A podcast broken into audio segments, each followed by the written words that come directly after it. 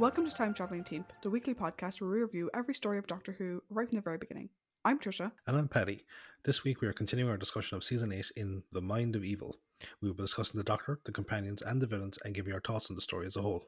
We would also love to hear your thoughts on this story. So to join the discussion, you can check us out at Time Team, that's T I M E T E A M P, on Facebook, Twitter, and Instagram, or you can email us at timetravelingteam at teamproductions.com. Now, Paddy, I will hand over to you for our story recap, please. Mm, thank you very much. At Stangmoor Prison, a converted medieval fortress, prisoner George Patrick Barnum is being taken away for his sentence to be carried out. He tries to fight off the guards, but to no avail, and his fellow prisoners cause a cacophony to show their support, leading the spectators for the sentencing to believe that a riot is ensuing.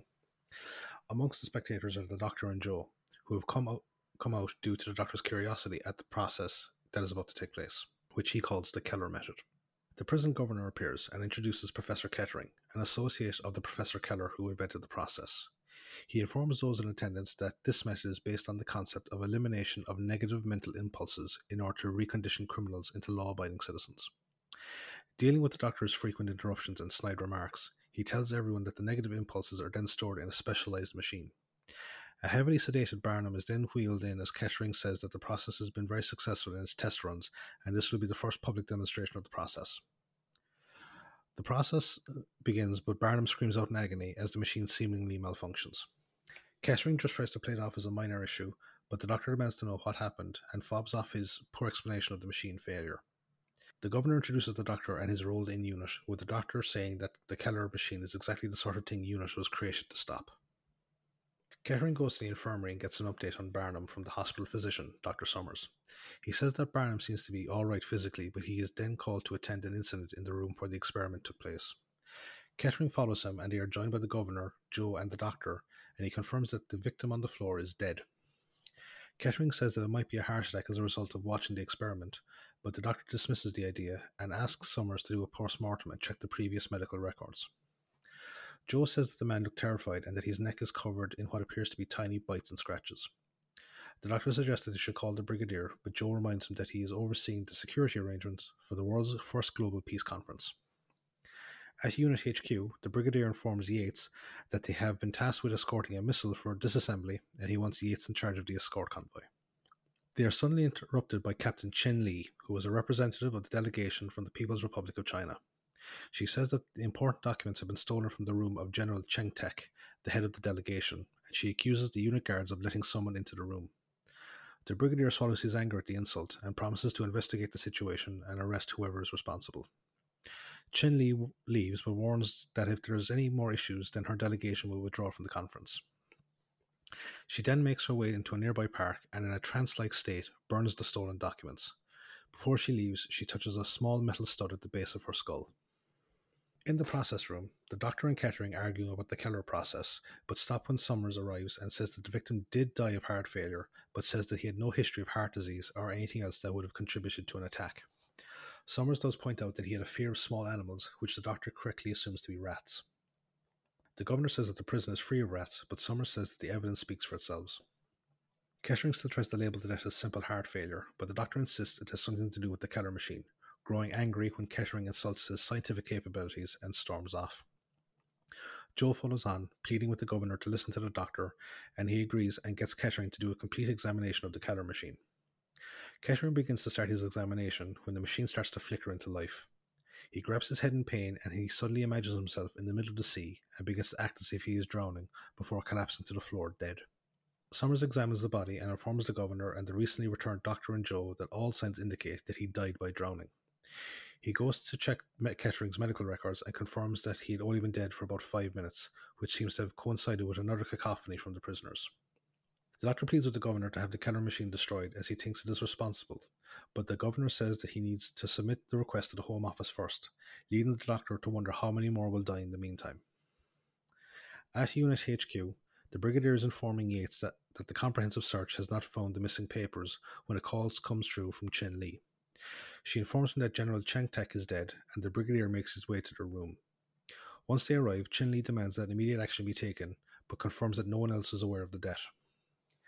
The brigadier tells Yates to get a report on all comings and goings to the room, and instructs him to call the doctor and Joe back from the prison. He then questions Chen Li about her finding the body, and she says that she called him immediately after discovering it when she arrived for a meeting with the general. Thinking she is hiding something, the brigadier gives an order for the time of the call to be verified. After a short while, he questions Chin Li about why she is lying, as her call was recorded as being logged nearly half an hour after she supposedly found the body. At the prison, the governor says that for the time being, he can only seal off the processing room until he gets further instructions, but he allows the doctor to examine the machine for himself. Before he leaves, the doctor asks if Keller installed the machine himself, and the governor replies that he was helped by his female Chinese assistant. Joe leaves to visit Summers, who is dealing with the recently awakened and confused Barnum. Summers confirms that Kettering had water in his lungs and died of drowning. Meanwhile, in the process room, the Keller machine activates again, heralding another noise riot from the prisoners, and the doctor recoils in pain as he sees himself surrounded by fire. Episode 2 Joe rushes into the room and manages to bring the doctor out of the illusion. The terrified doctor takes a while to come back to his senses and tells Joe her arrival interfered with the Keller machine's assault on him. The doctor reveals that the illusion he saw was based on his experience watching the parallel Earth burn. He then says that the Keller machine convinces the brain that what it is experiencing is in fact reality, and the body reacts accordingly. Joe asks why they can't simply destroy the machine, but the doctor says that the Home Office would prefer to control it rather than get rid of it. Still rattled from the encounter, the doctor tells Joe to leave, but before she can go, Yates arrives and tells the doctor he needs to go with him to the Brigadier. The doctor refuses to leave and applies a Venusian karate technique to Yates when he tries to force him to leave. Yates informs him of the murder and the doctor agrees to go, but orders Joe to go to the governor and have him seal the processing room. Back in London, Benton is observing Chen Li as she uses a public call box, but she notices him and mentally assaults him with the power channelized from the Keller machine through the metal stud on her neck. Benton collapses to the ground, but by the time he comes to and is helped by a passerby, she has fled the scene. He reports to the brigadier, who dismisses him before Yates and the doctor arrive. Yates, too, is dismissed after the doctor comments on the brigadier's mood, leading the doctor to ask for a complete rundown on the situation. After receiving all the information, the doctor agrees to help in the investigation in return for the brigadier's assistance in dealing with the Keller machine. They then depart to meet the new Chinese delegate, Mr. Fu Peng. Meanwhile, outside, the master, disguised as a telecom repairman, has tapped into the secure phone line in Unit HQ and listens in as Yates discusses the guard detail for the missile convoy. He then changes into a suit and gets into a nearby waiting car. While he is listening, he notices the doctor and the brigadier leave. They arrive at Fu Peng's room and the doctor greets him in his native Hokkien dialect, having guessed his origin from his name. Fu Peng returns the greeting before switching to English, and the doctor further ingratiates himself by mentioning a close friendship with Mao Zedong, the chairman of the People's Republic of China, and Fu Peng invites him to take tea with him, leaving the brigadier to wait behind. Growing impatient, the brigadier tries to discuss the murder with Fu Peng, but he ignores him and instead asks the doctor to dine with him later that evening. The doctor agrees and he departs with the exasperated brigadier. Back at the prison, Joe goes to visit Summers and gets a checkup on Barnum. Barnum reveals that he has been having memory issues since the process, but he seems to exhibit none of the aggressive attitude he previously showed before undergoing the Keller method. Summers confides in her that he thinks the machine overcorrected on him and has reduced him to a near simpleton. Meanwhile, at the holding cell where Barnum was before being moved to the process room, one of the prisoners is being supervised as he cleans the room. Another noise riot from the other prisoners draws the guards away, and the cleaner places a gun underneath one of the pillows. The guard returns and the cleaner finishes just as a new prisoner, Mailer, is brought in, accompanied by other guards and the governor. Mailer smugly states that he won't be subjected to the treatment process, and once he is left alone with the two remaining guards, he surreptitiously checks for the gun whilst they play chess to pass the time. After a while, another guard enters with a tray of tea, and Mailer takes him hostage with the gun. He takes the rest of the guards prisoner, and he releases his fellow inmates, who he instructs to find as many hostages as possible. He and Vosper, the prisoner who left the gun for him, find Joe and Summers in the medical wing and take them hostage. At Unit HQ, the doctor suggests that the death of General Cheng Teik is linked with the Keller machine, citing the similarities between it and the other deaths. Yates then enters with papers for the Brigadier to sign in relation to the convoy mission, and he explains to the doctor that the missile's warhead contains an incredibly deadly nerve gas, which has been outlawed by the UN and is to be buried at sea. The Brigadier notices that Benton is on the escort detail and jokingly tells Yates that he might lose the missile as he did Chen Li. The doctor overhears this, and after a brief explanation, he realizes that she is the assistant that installed the Keller machine at the prison. The Brigadier suggests that it could be a coincidence, but the doctor insists an alert be put out for her. At that time, Chen Li has arrived at the master's car, where he reasserts his mental control over her and orders her to kill the American delegate. Inside Unit HQ, the doctor is trying to contact the prison, but is unable to be connected due to the phone lines going down. The brigadier then gets a call informing him that Chen Li was seen entering Fu Peng's room.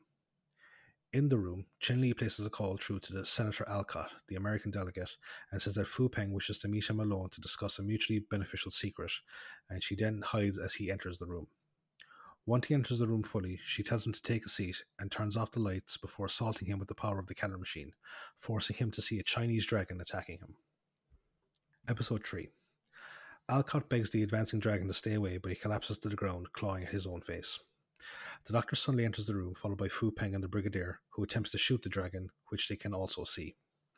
The doctor pushes his arm away as he fires and calls out something in Mandarin, which causes the illusion to vanish and Chen Li to def- fall to the ground unconscious.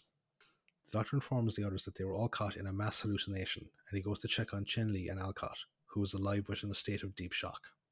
Fu Peng then shows him the stud on her neck, and the doctor says it is a telepathic amplifier, which is most likely connected to the Keller machine. The doctor tells Fu Peng that someone was using Chen Li as a pawn in order to start another world war. He tasks the doctor with finding whoever is responsible and then leaves to inform the embassy about the recent events. Chen Li starts to come to, and the doctor speaks to her in her native Cantonese to gain her trust.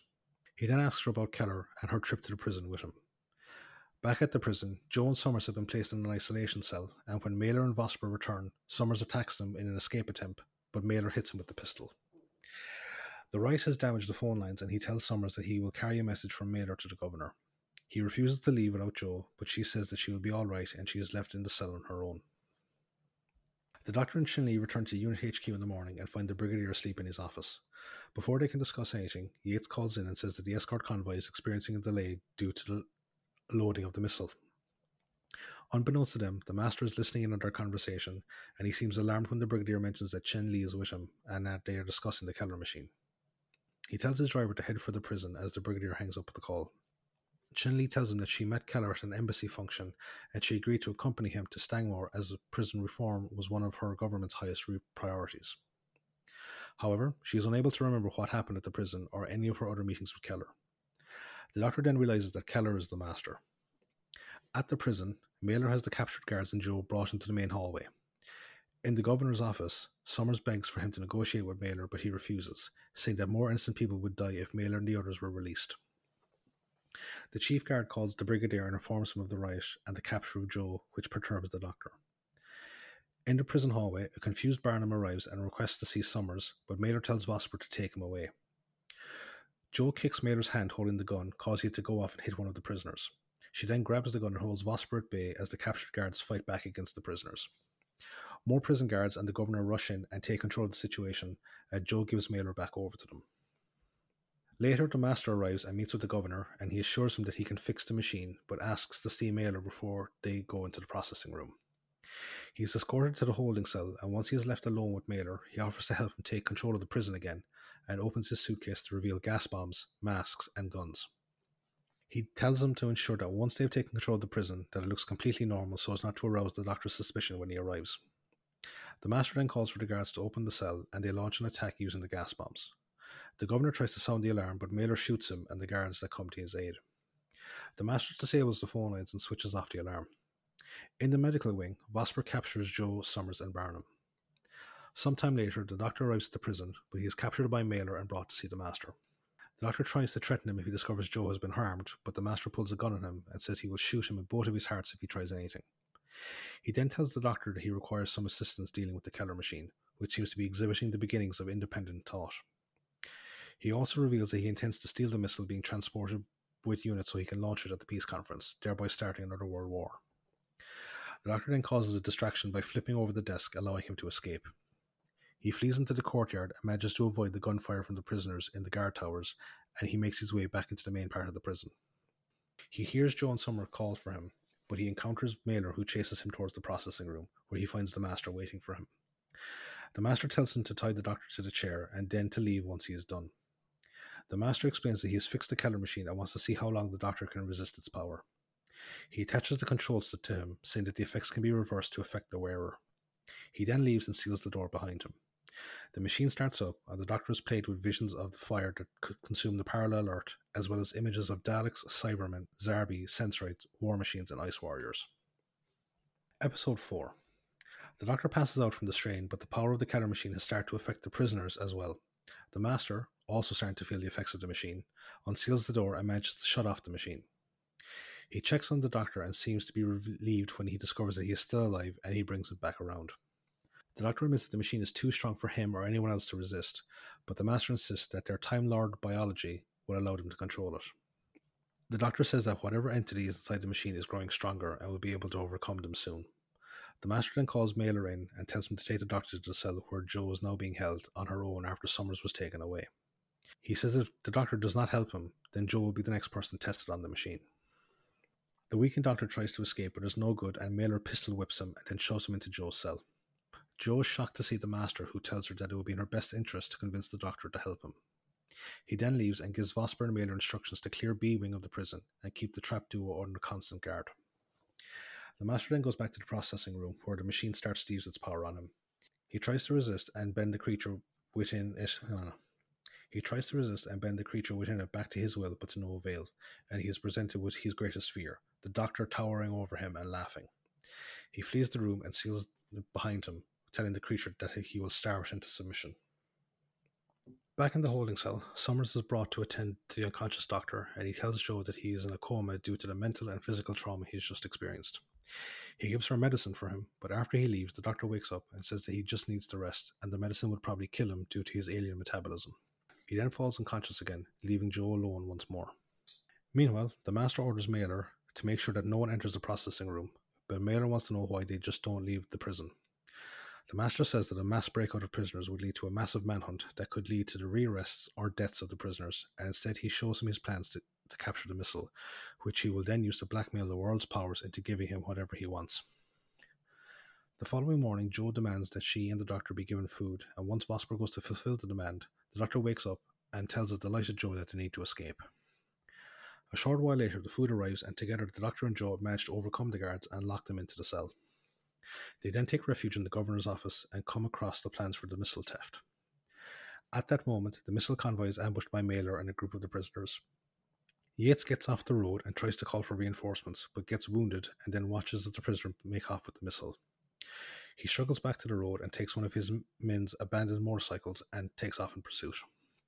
Unbeknownst to him, his attempts to contact the unit HQ are reported to the Brigadier, who figures out the convoy position and then prepares to go there via helicopter. Yates follows the prisoners to an abandoned airfield and watches discreetly as they unload the missile. However, his presence is detected, and as he tries to flee, his motorcycle is shot out from underneath him, and he gets knocked unconscious when he hits the ground and is then taken prisoner. Meanwhile, the brigadier and a platoon of men have arrived at the convoy site, and one of the medics tends to the wounded Benton, who tells him about seeing a police van before being knocked unconscious. The brigadier, acting on a hunch, looks at the map and sees that the prison is not too far away. Back in the prison, Joe urges the doctor to leave in case they get caught, but he says that they are safe where they are, as it's the last place the prisoners would think to look. He then fills in on the creature in the machine, calling the parasite as old as time itself. Jo then brings his attention to the master leaving, and he says that it is their best opportunity to destroy the machine. Meanwhile, the machine has gained the ability to teleport, and it appears in the main hallway where it attacks a prisoner searching for the Doctor and Joe and kills him. It then teleports away again before the Doctor and Joe arrive to discover the body. The Doctor realizes that the machine can now move itself, and he rushes to the processing room, but they are caught by Mailer and Vosper. The machine suddenly appears again and kills Vosper, and then moves back to its original position where it begins to affect the Doctor, Joe, and Mailer. Episode 5 Mailer fires at the machine as he flees from the room, and the machine suddenly teleports away again, leading the Doctor to theorize that Mailer is the preferred target due to his innate evil nature. They exit the room and come across a still confused Barnum, who says that he has been searching for Joe and he follows on after them as they go and try to stop the Master from using the missile. Meanwhile, the Brigadier is scouting the prison in a helicopter and he radios back to the base that everything seems to be okay, but he's suspicious that it seems to be too quiet. The doctor and Joe spot the helicopter and start to go into the yard to signal it, but they are called back in by a rifle wielding prisoner. Barnum, not knowing his own strength due to his childlike demeanour, demands that the prisoner not hurt him as he starts to strangle him with the rifle. The doctor intervenes and stops him from killing the prisoner as others arrive and then take them away. Meanwhile, the master calls Mailer from the airfield housing the missile, and he begins to berate him for leaving Yates alive, but Mailer cuts across him and informs him about the rampaging machine. He demands that he returns to the prison to deal with it, or all the prisoners will flee, and if any of them are caught, then they will readily give away the mission's location.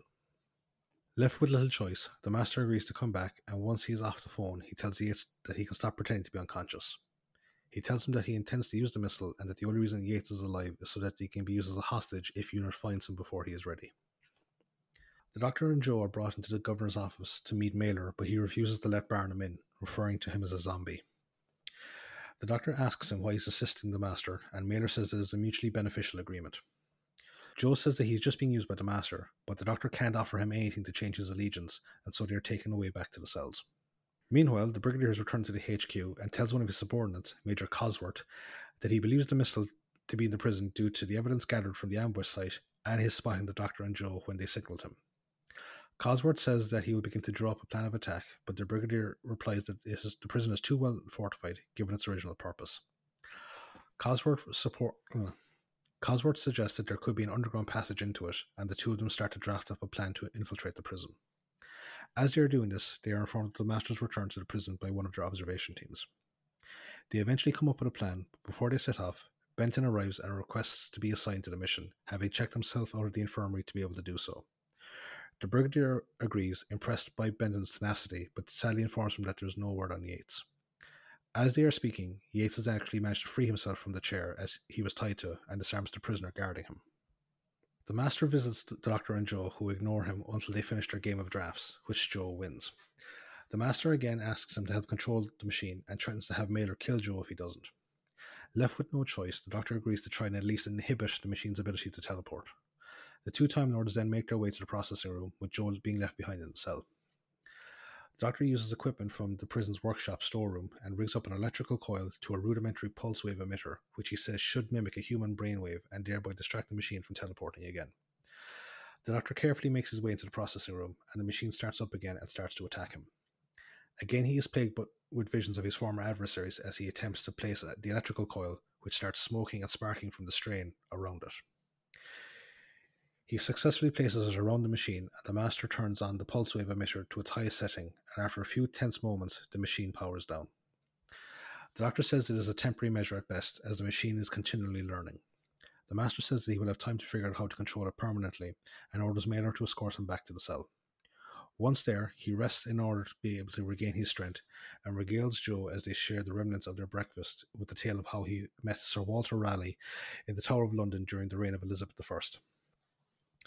Outside the prison, the brigadier disguised as a delivery man drives a supply truck up to the main gate, and while he distracts the guards, members of the assault team disembark and knock out the guards after the gates have been opened to allow the van in. Meanwhile, Benton's team has successfully snuck into the prison through the underground tunnel, and a vicious firefight breaks out as the unit forces take control of the prison. Inside, Mailer takes the doctor and Joe hostage in an attempt to use them as bargaining chips. Joe tries to cause a distraction for the doctor to disarm him, but Mailer is too quick and informs the doctor that he only needs one of them alive as he points his gun at him. Episode 6 As Mailer prepares to kill the doctor, the brigadier arrives and shoots him. The doctor thanks him but wishes that he couldn't cut it as close from now on. Benton arrives and says that the master is not in the prison grounds, and the doctor reveals that the missile is not there either.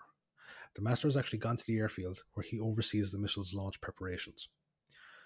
The brigadier takes the others to the governor's office and they start trying to figure out how to find the master and the missile. Benton arrives and brings Barnum with him, saying that he found him locked in the medical bay. The brigadier tells Benton to lock him up with the other prisoners, but Joe interjects and tells him to stay in the office while she goes to get him something to eat. The doctor tells the brigadier about what happened to Barnum and that he'll be fine with Joe looking after him.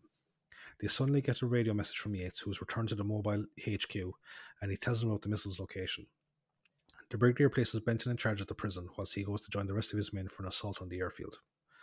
The doctor warns him to be careful of the master, but elects to stay in the prison in order to try and destroy the machine. At that time, the machine destroys the processing room as it burns out the inhibitor coil and teleports into the main hallway where it kills two of the guards. Joe returns to the governor's office with food for Barnum and goes with the doctor to deal with the machine. Summers calls through to Benton to ask for an update on the medical supplies, and Barnum tries to speak to him on the phone, but Benton tells him to go to speak to whoever he wants, and with his childlike understanding, Barnum makes his way towards the medical bay. Down in the main hall, the doctor and Joe discover the damage caused by the machine. The machine suddenly ambushes them and starts to assault them, but it stops when Barnum staggers in, his proximity to it sem- seemingly nullifying its effects. Barnum becomes fearful of the room, saying that he remembers something bad happening there, and he attempts to flee, but he is stopped by the doctor, who forces him to, back into the machine in order to stop it again. He then gets a chair for him, and he tells Joe that the machine feeds on the negative impulses in the brain, but Barnum has none left, and is therefore a perfect shield against the machine. The doctor opens the machine and sees the tumor like parasitical entity inside it. Joe asks if they can destroy it, but the doctor says that it is nearly invulnerable and will require tremendous force to kill it. He goes to see Benton, leaving Joe look, to look after the scared Barnum, but he reassures him that he will be back as soon as he can. Summers then comes looking for Barnum and he tries to take him away, not giving Joe a chance to explain things. The creature starts to attack them once Barnum is far enough away, but Joe brings him back and informs Summers what will happen if Barnum goes too far away. Summers reluctantly goes back to the medical bay and tells Barnum to listen to Joe. Meanwhile, the doctor meets Benton and gets him to requisition some equipment and a power supply. Suddenly, the phone rings with the master on the other end, who realizes that the tables have been turned against him. The doctor tries to convince him not to continue with his plans to use the missile, but the master refuses. The doctor then offers to give him back the dematerialization circuit for his TARDIS in exchange for the missile, and after a few moments, the master agrees. He tells the doctor to call Malone, and if he sees anyone from UNIT trying to interfere, he will launch the missile. The Brigadier arrives at the mobile HQ where he is greeted by recovering Yates and Cosworth, who tells him that the missile actually has a failsafe in the form of a remote abort function that would blow it up. The doctor then calls and informs him about the deal with the master, and the Brigadier agrees to call off the assault on the airfield. However, his attitude causes the doctor concern, but he doesn't reveal anything about the abort function. The Brigadier then hangs up and tells Cosworth to call the missile command base and tells Yates to clear a 10 mile radius around the airfield. Unbeknownst to them, though, the Master has discovered the abort switch and disables it. The Doctor goes to the processing room and informs Joe of the deal he made, which he says is just as dangerous as it would mean the Master being free to cause havoc throughout all of time and space. Thanks to Jodo, he comes up with a plan to use Barnum to destroy both the machine and the Master once and for all. Barnum picks up the resealed machine and, following the Doctor, takes it to the mobile HQ, where they discover the Master has disabled the abort mechanism after it failed to blow up. The Doctor retrieves the dematerialization circuit that was just delivered and, together with Joe and Barnum hiding in the back of a police van, makes his way towards the airfield. Once there, the Doctor distracts the Master, allowing Joe and Barnum to sneak out the back of the van with the machine. The Doctor then manages to disarm the Master and then throws him towards the machine, which starts to attack him. The Doctor rushes into the hangar and reconnects the abort mechanism, and Joe radios for a rescue helicopter to come and collect them. They all rush for the helicopter, but Barnum's kindness gets the better of him and he tries to help the Master, who shoves him out of the way so that he can get into the police van. Realizing his error, Barnum tries to stop him but ends up being run over by the fleeing master. The doctor and Joe go to check on him, and Joe is devastated when the doctor says that he is dead. They then flee in the helicopter and escape before the missile is blown up, destroying the machine in the process. Later in the governor's office, Joe and the doctor mourn over the loss of Barnum. The brigadier tries to lighten the mood by saying the machine was destroyed and the master is still trapped on Earth, but the doctor discovers that the master actually stole the dematerialization circuit during their struggle. The master then calls, thanking him for his assistance and saying that he will come back one day to destroy them. The master then mocks him over his continued exile, and the doctor laments the fact that the master is now free to do as he wishes, whilst he is forced to remain on Earth with the brigadier, who smiles at the statement. End of the story.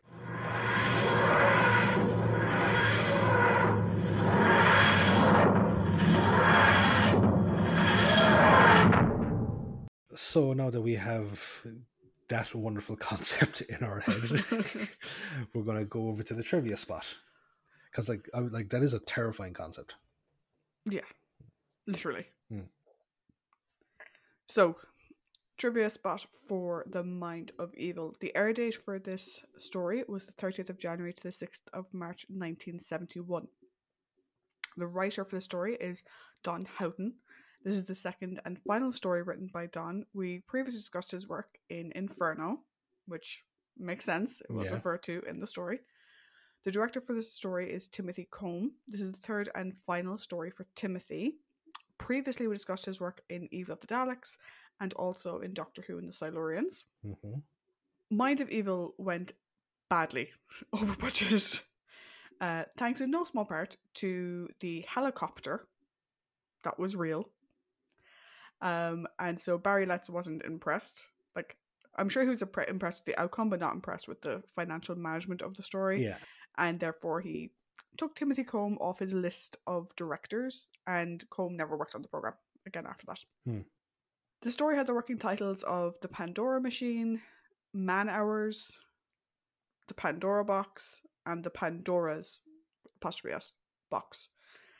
I don't I don't really get the Pandora reference, except maybe that Barnum they took away all of the evil and all that was left was good.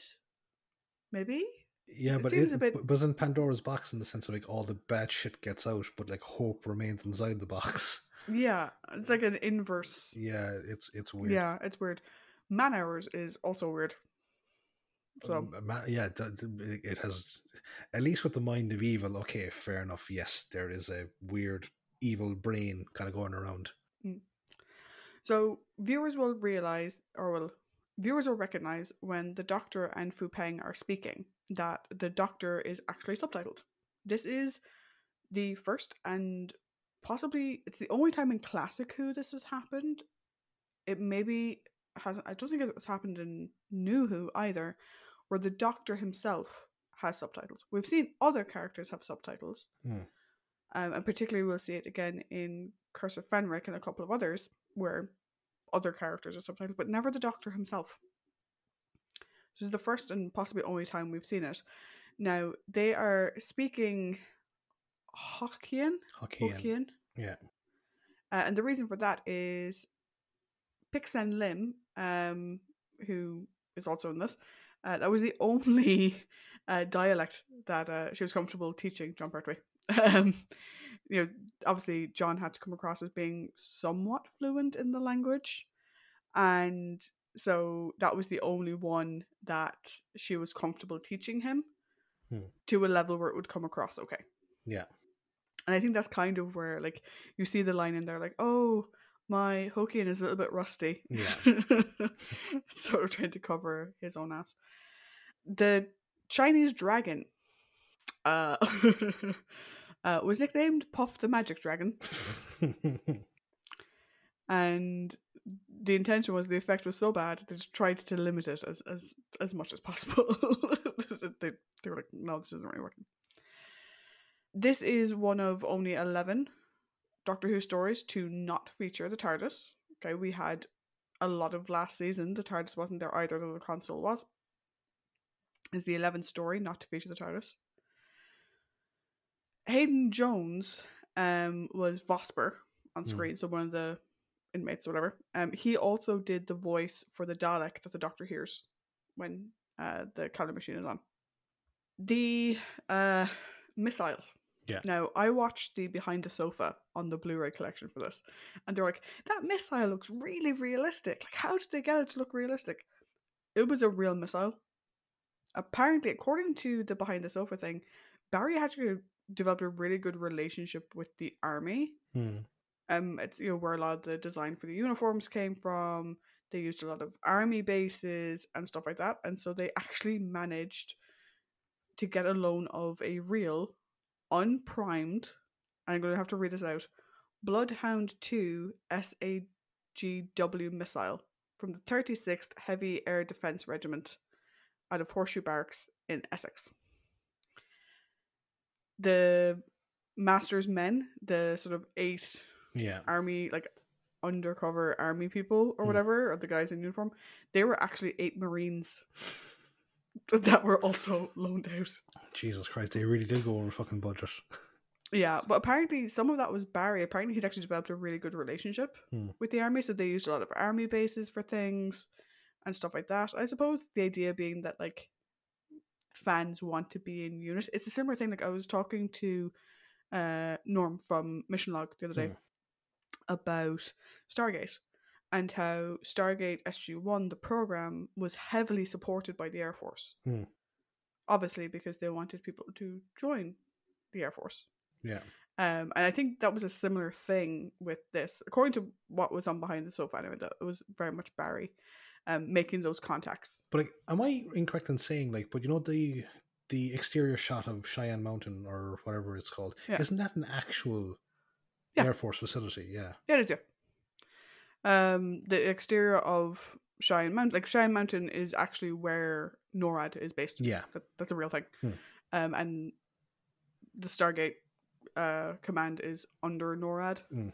So that is actually a, a real. It, it, you see it in a lot of other movies and stuff as well. Yeah. Um, but I think there was a similar case here from, from what I gathered. A couple of original script shifts. So originally, the Brigadier was going to be captured at Stangmoor Prison Ooh. along with the Doctor and Jo, and he had the missile's route changed to enable the Master's men to hijack it. Like the Master hypnotized him. Hmm. I'm glad we didn't have that because I don't want to see the Brigadier hypnotized. Yeah. No. One of the weapons used by the Keller machine was an image of a Gorgon type monster, which the Doctor would destroy by showing its own reflection in a mirror. Mm, Mm, we've seen a Gorgon before, though, yeah. in Mind Robber. That's the one. Um, and originally, the script played up the tension between the United States and China.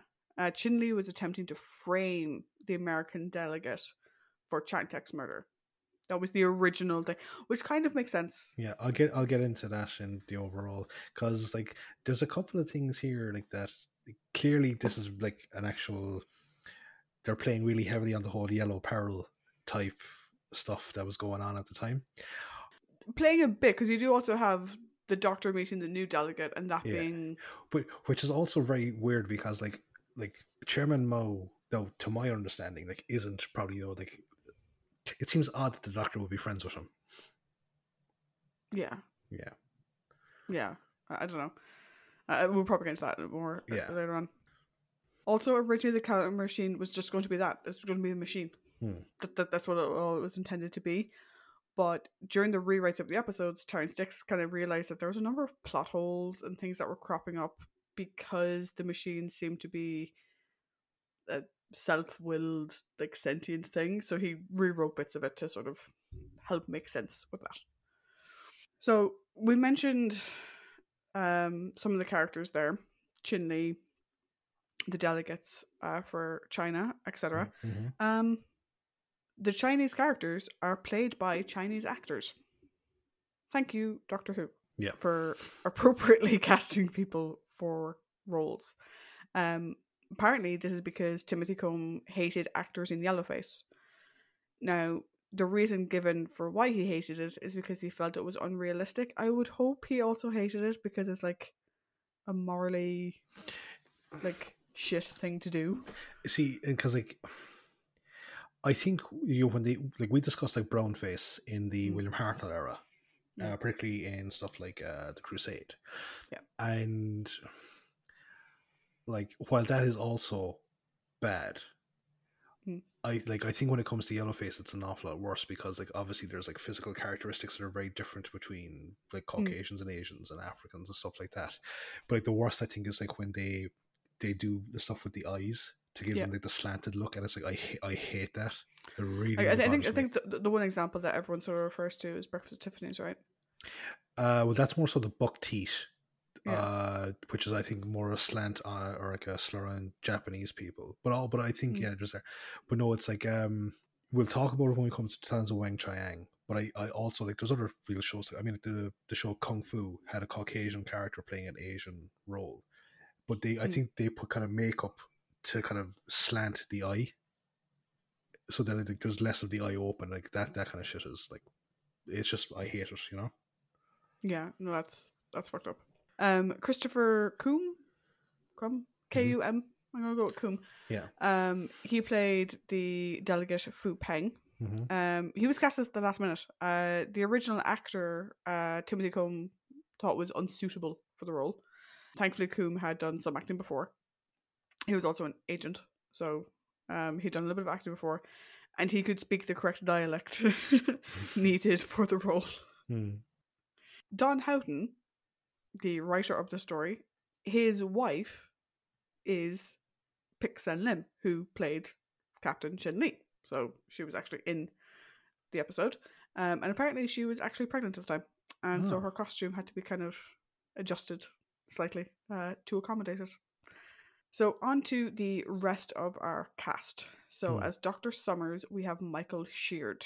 So we previously saw Michael in the Ark And we'll see him again in Pyramids of Mars, The Invisible Enemy, Castrovalva, and Remembrance of the Daleks. His non-Who credits, I mean, his Admiral Oz, his Admiral Ozzel, Fuck, like that's him. that's him. I was like, It's Scarman, like nice Scarman. because I was like, who the fuck is he in pyramids? And it's like, He's nice Scarman. like seriously, like a bit of facial hair completely changes a person's appearance. Because I was watching it going, he looks very familiar. I think he also filled out a little bit. Um, Yeah. years. Um, but yeah, uh, so he is the nicest Scarman Hmm. in one of the. uh, Should we say it's one of the best episodes of Doctor Who ever made? Well, Um, it was a we uh, for people. We I think we discussed before. We did pyramids as a test run Hmm. for this podcast, Yeah. and obviously we're going to like redo it because Yeah. you know we want to show you like the new and improved version of it. But pyramids is one that I always tell people. This is what you if you want to watch a classic Who story. This is one of the ones I always recommend. It's also um, Norm from Mission Log. It's, it's his favorite. It's Yeah. his favorite. Yeah, I think yeah, it was Norm requested that we do that one as a test run, wasn't it? Yeah. Yeah. Thanks, Norm. so back to Michael. Uh, Michael is Admiral Ozzel Mhm. from The Empire Strikes Back. He was also in Grange Hill as Mr. Bronson. Um, he's also played Hitler several times, including in Indiana Jones and the Last Crusade. Mhm. And he's also played Heinrich Himmler apparently a number of times. Jesus Christ, the poor bastard. it's, it's a weird resume. It's like, you know, Hmm. I was Admiral Ozzel, a member of the space Nazis. Yep. I have also played Hitler. And one of his like chief like someone that could be- advisors. Someone like that's arguably worse than Hitler. Poor Michael. He's such a Mm. lovely actor as well. Mm. Um, Michael passed away back in 2005. As Barnum, who I will just say right now, when I wrote my notes, Mhm. I had to go back over my notes again because I was written his name down as Burnham Mm. the whole way down. but I had to go back and change it. So as Barnum, we Mhm. have Neil McCarthy. This is the first of two Doctor Who acting appearances for Neil. We will see him again in The Power of Kroll. His non-Who credits include Zulu, Where Eagles Dare, Clash of the Titans, Zed Cars, Emmerdale Farm, and Who Pays the Fireman. In case some of you are new to Time Traveling Team and you wonder why the hell did she pause for a weird amount of time around Where Eagles Dare, Paddy, would you care to explain? Where Eagles Dare is a movie I absolutely love. And every time we have someone that has appeared on it, going back as far as Marco Polo with Derren Nesbitt, I just, you know, do a little bit of a shuffle in my chair because I love Eagles Dare. It's so, so good. And he's not even in for that long, unfortunately. But he is great. He is the Benton of that movie. Oh, Yeah. oh, that's cool. and his other movie Zulu. I have watched. I, I, this is gonna sound really weird, okay? I, I watched Zulu when I was a kid. Love it. Great movie. Mm. Fantastic. Very factually inaccurate, but it's a great film. When my daughter was born, I was reading a book about the particular conflict that that war that movie is set in, and because I was reading the book, the night my daughter was born, I went home and rather than sleep, I watched Zulu. um, he's great in it. He's basically a farmer that got bored of his life in Wales and ends up going to join the military. And he just bemoans the fact that you can't have a good farm in any of uh, Zululand. Like he's just like they're examining the grass and all this type of shit. And he bonds with a calf, and it's it's sad when the calf dies. And I'm spoiling the whole movie. Watch the movie. And Clash of the Titans is again one of the best examples of Ray Harryhausen's stop motion movies Mm.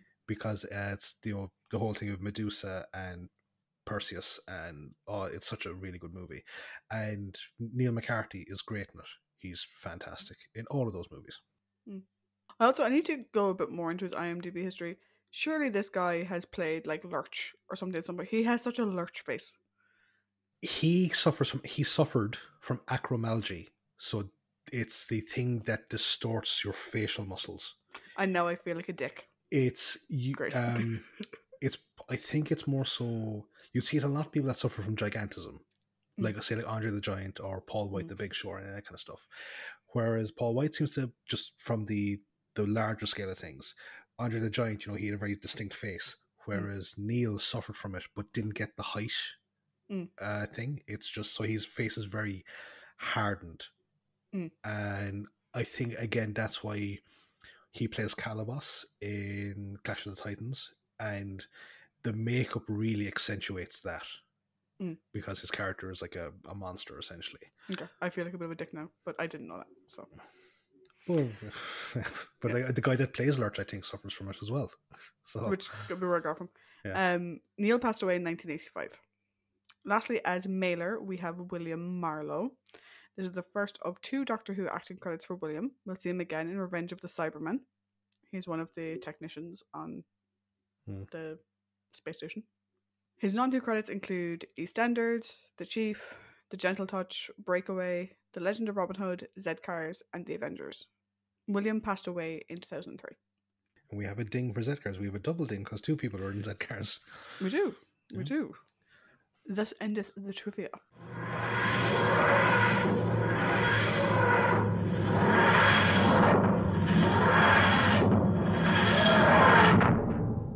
So, we have gone through our story recap. Thank you again, Paddington. We You're have gone welcome. through trivia. hmm Now it is time for our character discussion. So, in this section, we have the Doctor, we have the companions of Jo the Brig, and to, in my opinion, a slightly lesser extent, Yates and Benton. Yeah.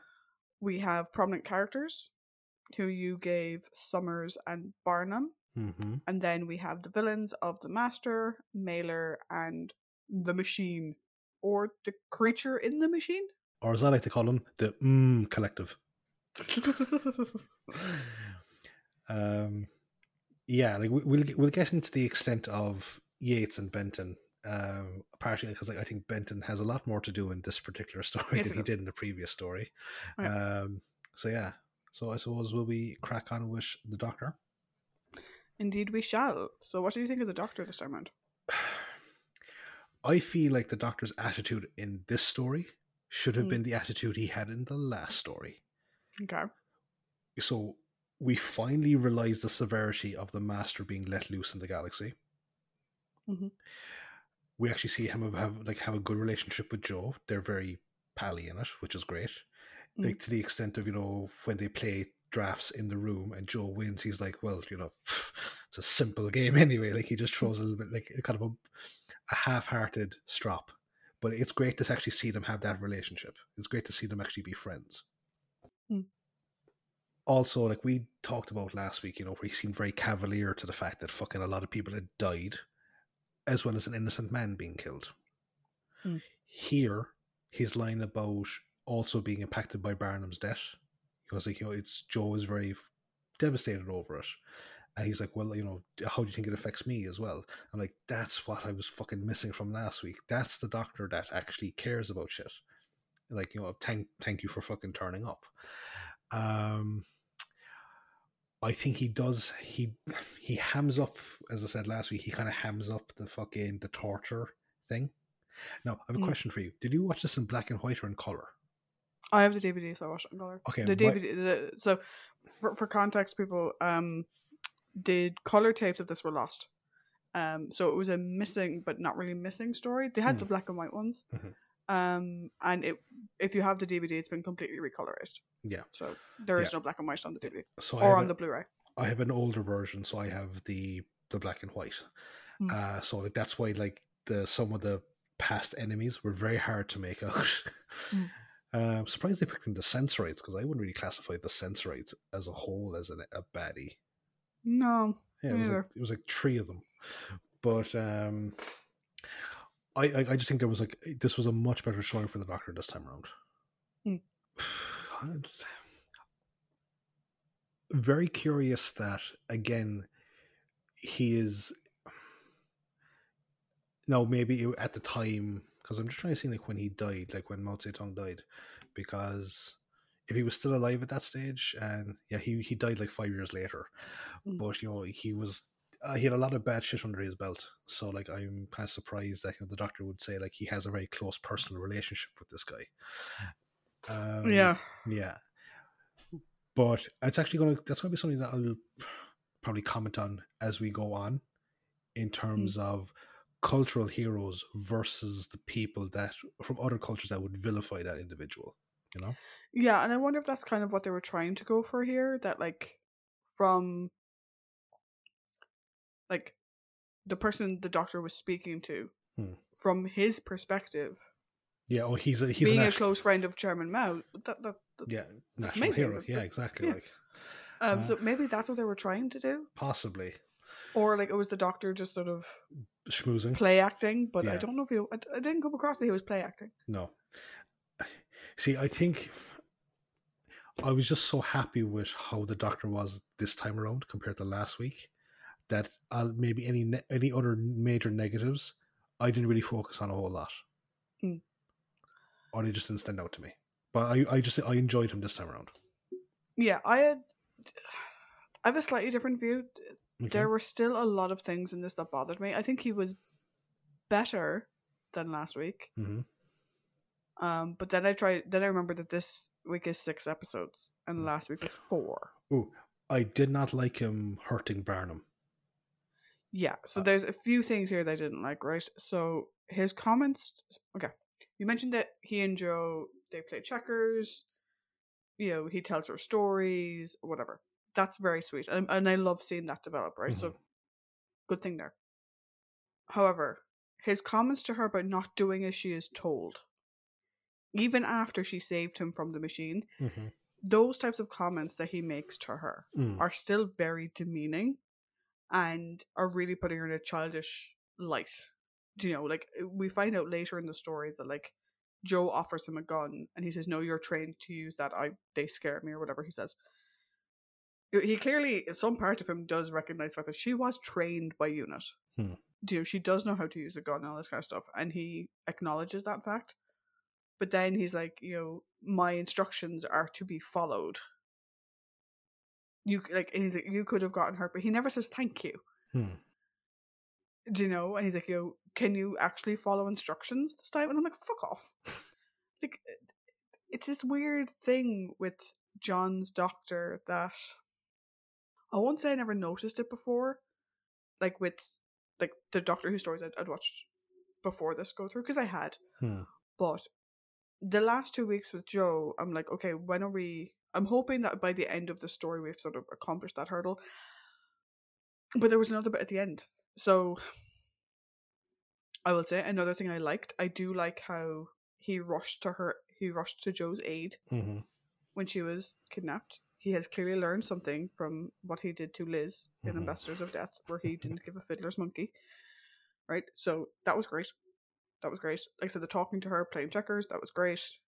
Acknowledging her unit training, that was good. I actually found his reaction to Barnum incredibly frustrating. Okay. Now, this may have to do with my current mindset.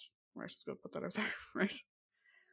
But Jo had developed a friendship with Barnum, you know, a sort of protective dynamic with him. Hmm. She clearly cared very deeply for him. She went out of her way to make sure that he was okay, that he was well cared for. Herself and Summers together, they kind of took took him under their wing, shall we say. Hmm. And she's understandably devastated that he died. Yeah.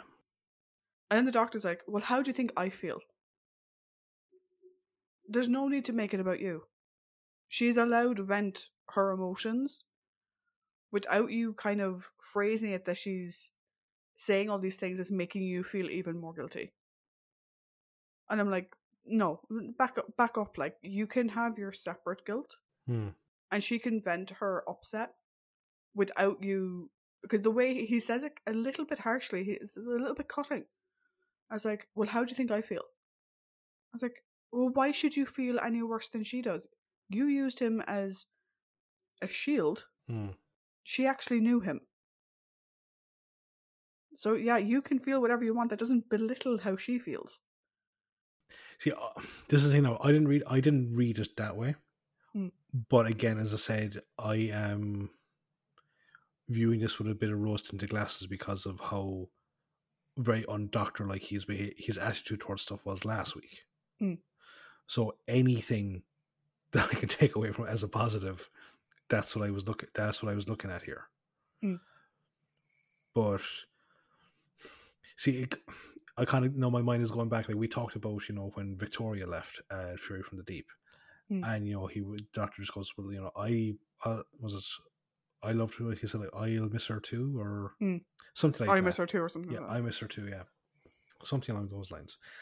Um, so I was like, was that also kind of selfish, or was that empathy? And is the doctor just not very good at empathy? I well, which is bullshit Yeah, because we've seen him be good at empathy. Like, yeah the, the way i see it is that like jo was basically saying that like she wanted to protect barnum Hmm. and she felt like she failed in that he trusted her he did basically whatever she told him to do and he died because of it Yeah. do you know barnum didn't know the doctors barnum knew jo and trusted jo Yeah. and you know she possibly felt that she played on that trust and then he died and yeah the fact that it was the doctor's idea he's it's sort of made out a little bit to me again this is just my read i'd be really interested in what our listeners think of Hmm. this particular scene because the way it came out to me was you know you think you feel bad how do you think i feel as if the doctor's pain at barnum's death is so much more important than jo's Hmm. and so much greater than jo's and you know he can feel however much pain he wants that's entirely his thing right? You know p- different people react differently. But the way he phrases it because she says sorry i think? And i'm like don't apologize like you're allowed to have your own emotions jo. And he's not allowed to make you feel bad for venting them. Hmm. You know and maybe that's just my mindset at the moment. I'm particularly sensitive to that stuff at the moment. But it, it just rubbed me the wrong way I, I, I can I can see how it would. I can see how it Hmm. would. Yeah. Um, but again, as Yeah. I said, like, I I just might have the rose tinted glasses on. You know? Yeah. Um. The other thing is that like, and I won't say I hate it because the brigadier laughs it off, but his comment at the end of "Oh, the master can go off to any planet he wants. He can travel in time and space, and I'm stuck here with you, brigadier." Hmm. And it's like. These people treat you practically like family. Could you be less of a dickhead, please? yeah. In saying that, though, and going off what I literally just said, he is also entitled to his emotions, and he's Yeah. entitled to be to feel frustrated and confined and whatever. But like, leave the brigadier alone. yeah. Poor He brigadier. feeds you. He houses you. like He clothes you. he clothes you. He gave you a car. You know. Will we move on to the companions? Yeah. So, what order would you like to go in? I think now that we've established the people, we can, we'll do our usual thing of permanent and then auxiliary. Okay. Yeah. So that would be Jo the Brigadier. I'm going to go Benton and Yates. Yeah, I, I would Mm, agree with that. yeah. With that. Yeah. So Jo, I think it was a good outing for Jo today. it was a So great outing for Jo. I was concerned about Jo last week. Um, nothing against Katie. Mhm. Katie was great. Yeah. But Jo was overly clumsy last week, to the point of like, how did Unity even let her go investigate a factory by herself? See, that's the thing. Like, I've been looking at that. I was looking at that scene. I'm like, did she go off on her own accord? Because No, I think it was she drew up the list, and sh you know she pulled that one, and Benton pulled a different one, and Yates pulled a different one, and whatever. But but see the, that ki- like I know we're taking away from this episode, Yeah. but then it makes no sense because like she can't remember which factory she went to. But if she was Well, assigned, maybe she went to a few. if she was assigned the factory, then it was like, well, clearly you know which one she fucking went to. Well, maybe she went to a few of them. Possibly, Who knows? You know. Um, or maybe she was the one who was sent to scope them out. or maybe Who it's knows? just bad script writing. or maybe it's just a plot hole. Anyway. fucking plot holes. Uh, this week was a much better outing. There was a lot less of the clumsy nature. hmm Um, I think the closest we got to it was her um, freeing the doctor from the machine, the machine's influence, and him saying, You were meant to take this to the governor. And she said, Yeah, well, I thought it was important. And the machine was trying to kill you. Um, and he, he, oh, he fucking braids her for it. Fuck. mm. Mm. Anyway, um, I much prefer this Jo over Mm. last week's Jo because she's presented as much more capable. Like, clearly, she's efficient with a weapon hmm clearly well she probably isn't the strongest person you know trays and hitting people over the head cool she's got that sorted like at one point like no i know the brigadier comes in at the end and shoots your man, hmm Mailer. But when Mailer's taking him down the steps, Jo pushes back into him to knock him over and is like, now, doctor, as in go, Mhm. like leave. And the doctor turns around and goes to run back up. It's like, dude, she literally, like, other way. Go the other way. Like, that was your getaway moment. And she very, like, she's perfectly willing to throw herself into harm's way, which I thought was great, particularly like when she destabilized the riot. I thought that was brilliant. I Um, like that's the thing is that like now it might be a small bit exa- exaggerated Hmm. but I think that if it had come down to a one-on-one fight between Mailer and Jo I think for at least for the start of it Jo might have a chance of success if she could keep him fucking frustrated but Yeah. I think the situ- the longer the situation will go on the more at a disadvantage she is Yeah, I don't. I don't think Jo was like a highly qualified agent. Yeah. but she did have training, and she Yeah. did use it. And like I said, her destabilization of the riot or like the takeover of the Hmm. jail at, at the, the first takeover, I love that scene. that was really good. That was Oh, so like- good. So to des- to describe it for everyone, Jo kicks Mailer's arm holding the gun, and she kicks it so that obviously like she's the gun goes off and hits a prisoner, but Jo kicks his arm into so that it's aiming towards a group of prisoners, so that if the gun does go off, it's going to hit them. Hmm. She then picks it up, rushes over to Vosper, fires the gun into the air to show her that show him that she is serious. At which point, like, all the guards are kicking the shit out of the prisoners, but there's no tibbiness over like she has the gun and she means fucking business. There's no like there's like there's no double holding of it, you know, at a very shaky angle. She's holding it one handed in the air and she's like, yeah. Yeah. So Jo Like is the doctor mentions it later. Like you're Yeah. trained to use that. I'm not. Yeah. Whatever. Um, it's also great to see her taking care of Barnum. Um, Hmm. and even standing up to Gay. oh, oh, It wasn't Yates, it was Benton and whatever the other officer was. Yeah. Um, that no, Barnum stays here.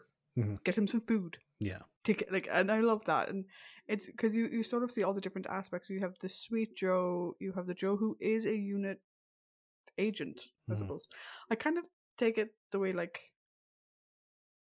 you know Peggy Carter didn't have a rank; she was Agent Carter. Yeah. I sort of imagine that she's technically like Agent Grant. hmm Do you know? Yeah. That's sort of my, my, my brain on that. Um, but yeah, I think I think she was great. The story, No, she Um, she was very good. yeah, fantastic. And like she lost none of what makes her appealing, but she gained all the stuff that made her look like a incompetent Mm. person. Like, you know? Yeah. Like you can kind of see in this story why whoever in her family got her into unit, Mhm. why they even allowed that to happen. Yeah. Do you know?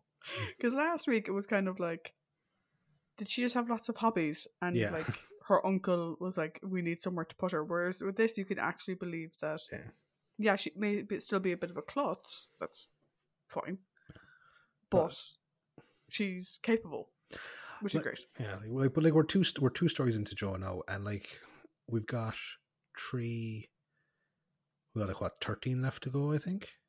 Uh, one, two, three, four, five, six, seven, eight. Yeah, thirteen Thirteen. left to. Like this is for me. can This is count. yeah, go you. But for me, this is already a contender for best performance. Oh, I, I would in, agree so. in, in her rambling, like Yeah, and- I've, I've seen a few others like off and on yeah. over the years, and, and I would agree. But I I love when it's this early into a character's run that we already have a contender. I would say the same thing was true with Liz. Um, Well- no, obviously Liz didn't stay around for as long, but if you were watching that on broadcast, you wouldn't have known that. Yeah, no, not a hope. You know, and and yeah, this is great. Yeah. Then we have the Brigadier. I fucking love him here. Like this is brilliant. He has so many fucking good moments here. In like you're like telling Yates to stop grinning like a Cheshire cat. Um what else was there? The whole thing of like the doctor says like because like the doctor goes Fu Peng, hmm, must be Hokkien. And the brigadier goes, No, no, doctor, he's Chinese.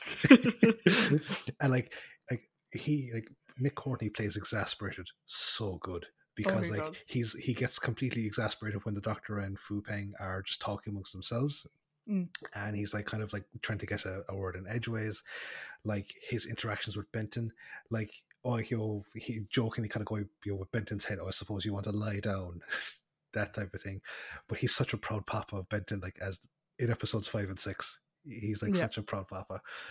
But we always talk about the brig leading from the front, Mm. and he does it here, but Yeah. in the most glorious way possible by putting on a Cockney accent.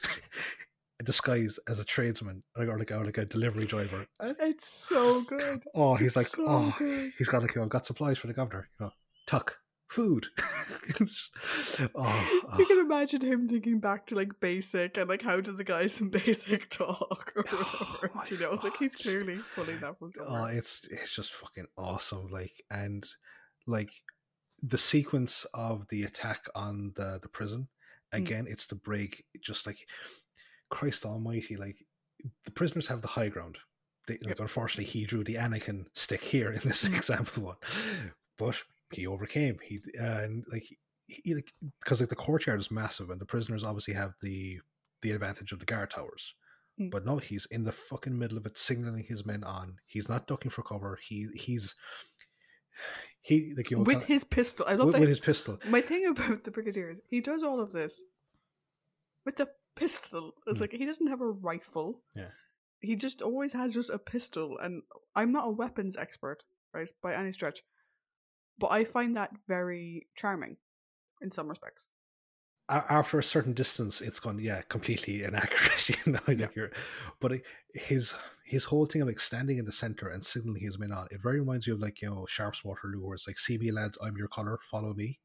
Mm. That's where it is. Like he is the the flag the guys follow, and that's why I love the Brigadier because it's not the title, and Mm. it's it's it's him. It is Alistair Gordon Lethbridge Stewart that they follow.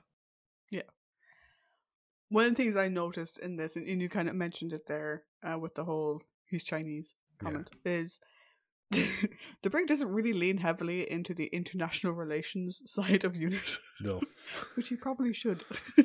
United Nations in terms of However, I'm going to defend the Brigadier in this, right? mm-hmm. That replacement delegate, uh, Fu Peng, was that his Mhm. name? Fupang. Yeah. He was he was an asshole. Right, I get it, right? He's affronted because this Westerner didn't abide by custom Hmm. in his initial introduction. This Westerner doesn't know your customs. That is his failing, right? He also doesn't know your fucking language. yeah. He is the security manager, basically, for the conference, and you ignored him the entire time he was there. You didn't answer a single fucking question. You didn't. You had an interpreter in the form of the doctor. If you wanted to stay speaking your own language, the doctor could have translated for you, and instead, you were an asshole. And I get that he has his own customs to follow, and that's fine. But a guy died, and this is the man who's meant to be investigating it. to not speak to him is super sus. yeah.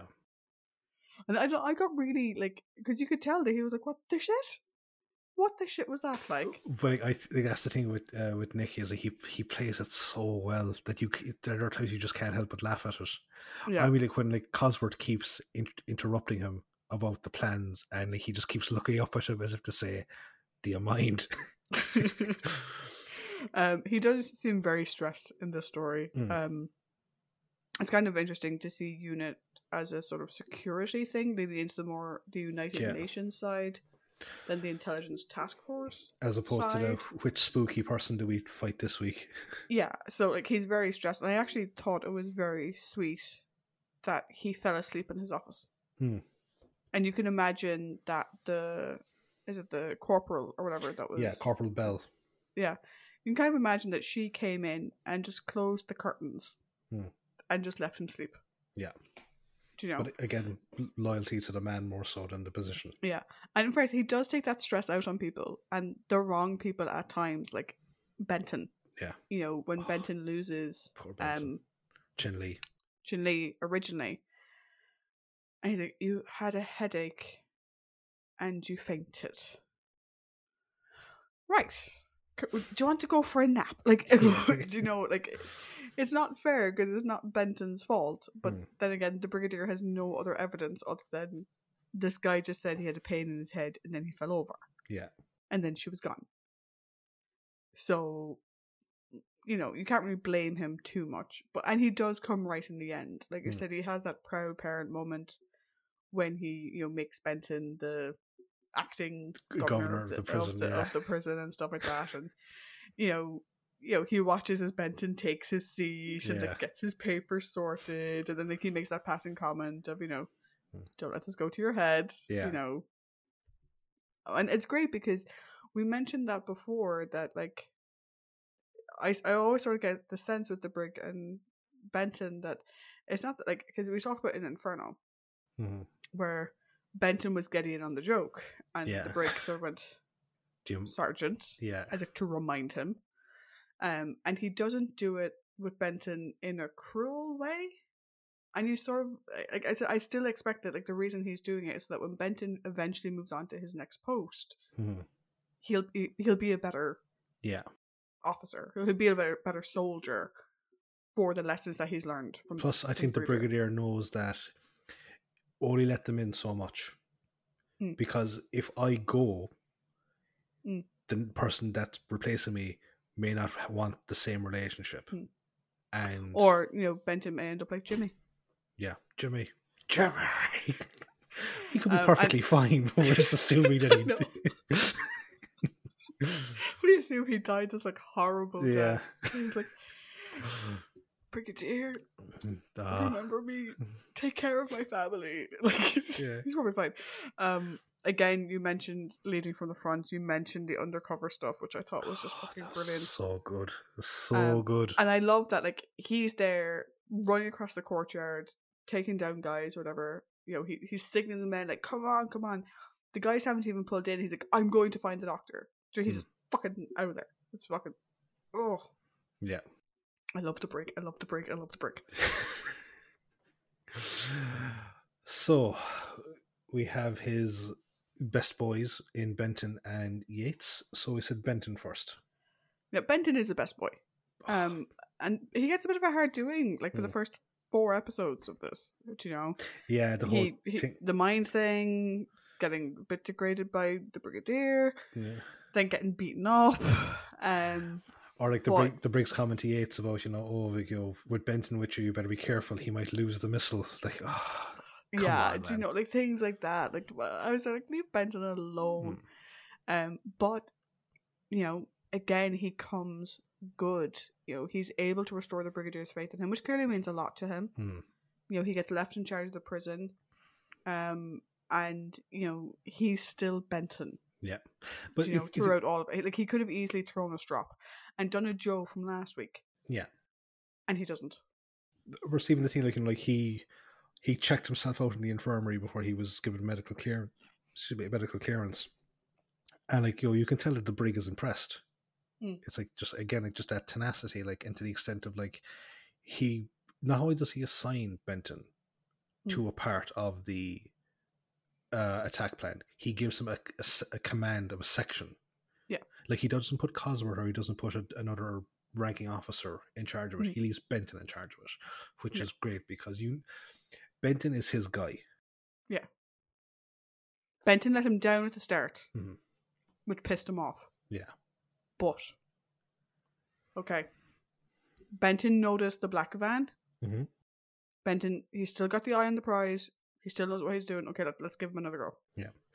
And the best thing about it as well is like when Benton takes over the role of governor of the prison, he's not overwhelmed by anything. No. He just takes everything with like like they tease it.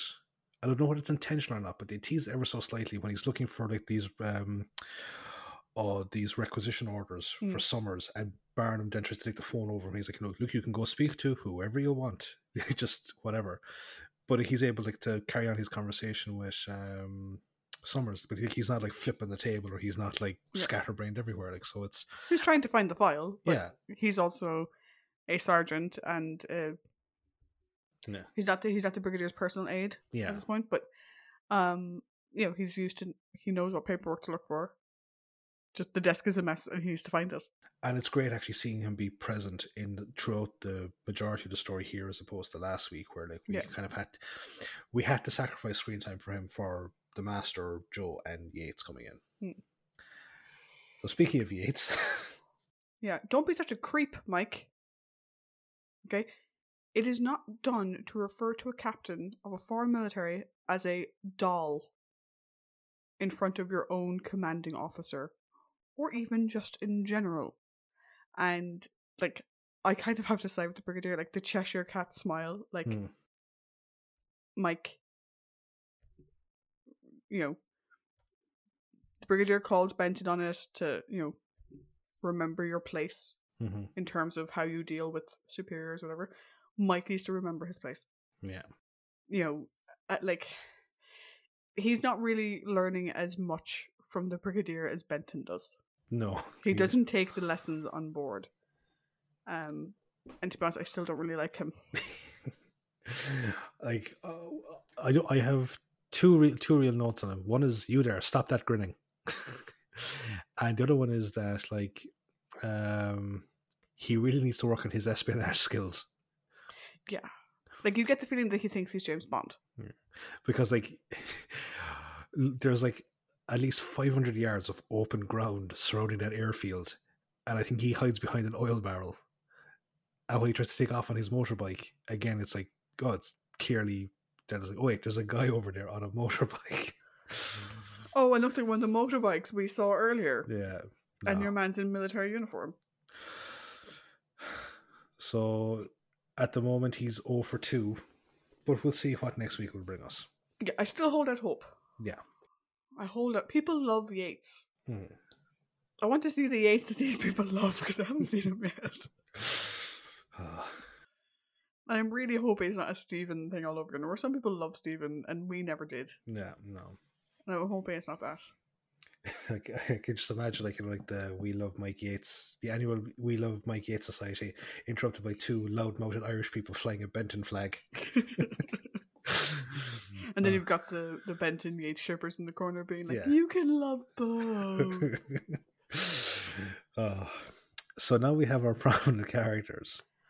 yeah, so again, we've discussed this in the past. Paddy usually comes up with the character list and then Mhm. I, I, I watched the episode and notes about it after, but um, I don't really have much to say about either of them. I, they're prominent characters because they're in it a lot. Well, like, see, okay, Like, Um, It's- Chin Lee would have been a prominent character for the first half. only two episodes though. Uh, Okay, it's the first third then. you know, but she was a prominent character Yeah. there. But you know, see, and, the- we, we're not discussing her. So. But uh, here's the difference, right? Is that at that time, Chen Li is not at no point is Chen Li under her own control, so she's Sure. essentially a puppet. So there's Neither not- was Rex really last week. We discussed him. But see, Rex rebelled a lot. And we did. Mm, Rex rebelled a little. Well, like I wouldn't we- say.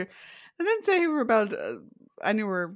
Like Chin Lee rebelled as well. Like Well, okay, we saw we saw multiple occasions of Rex attempting to rebel, whereas with Chin Lee, we didn't really see a whole pile.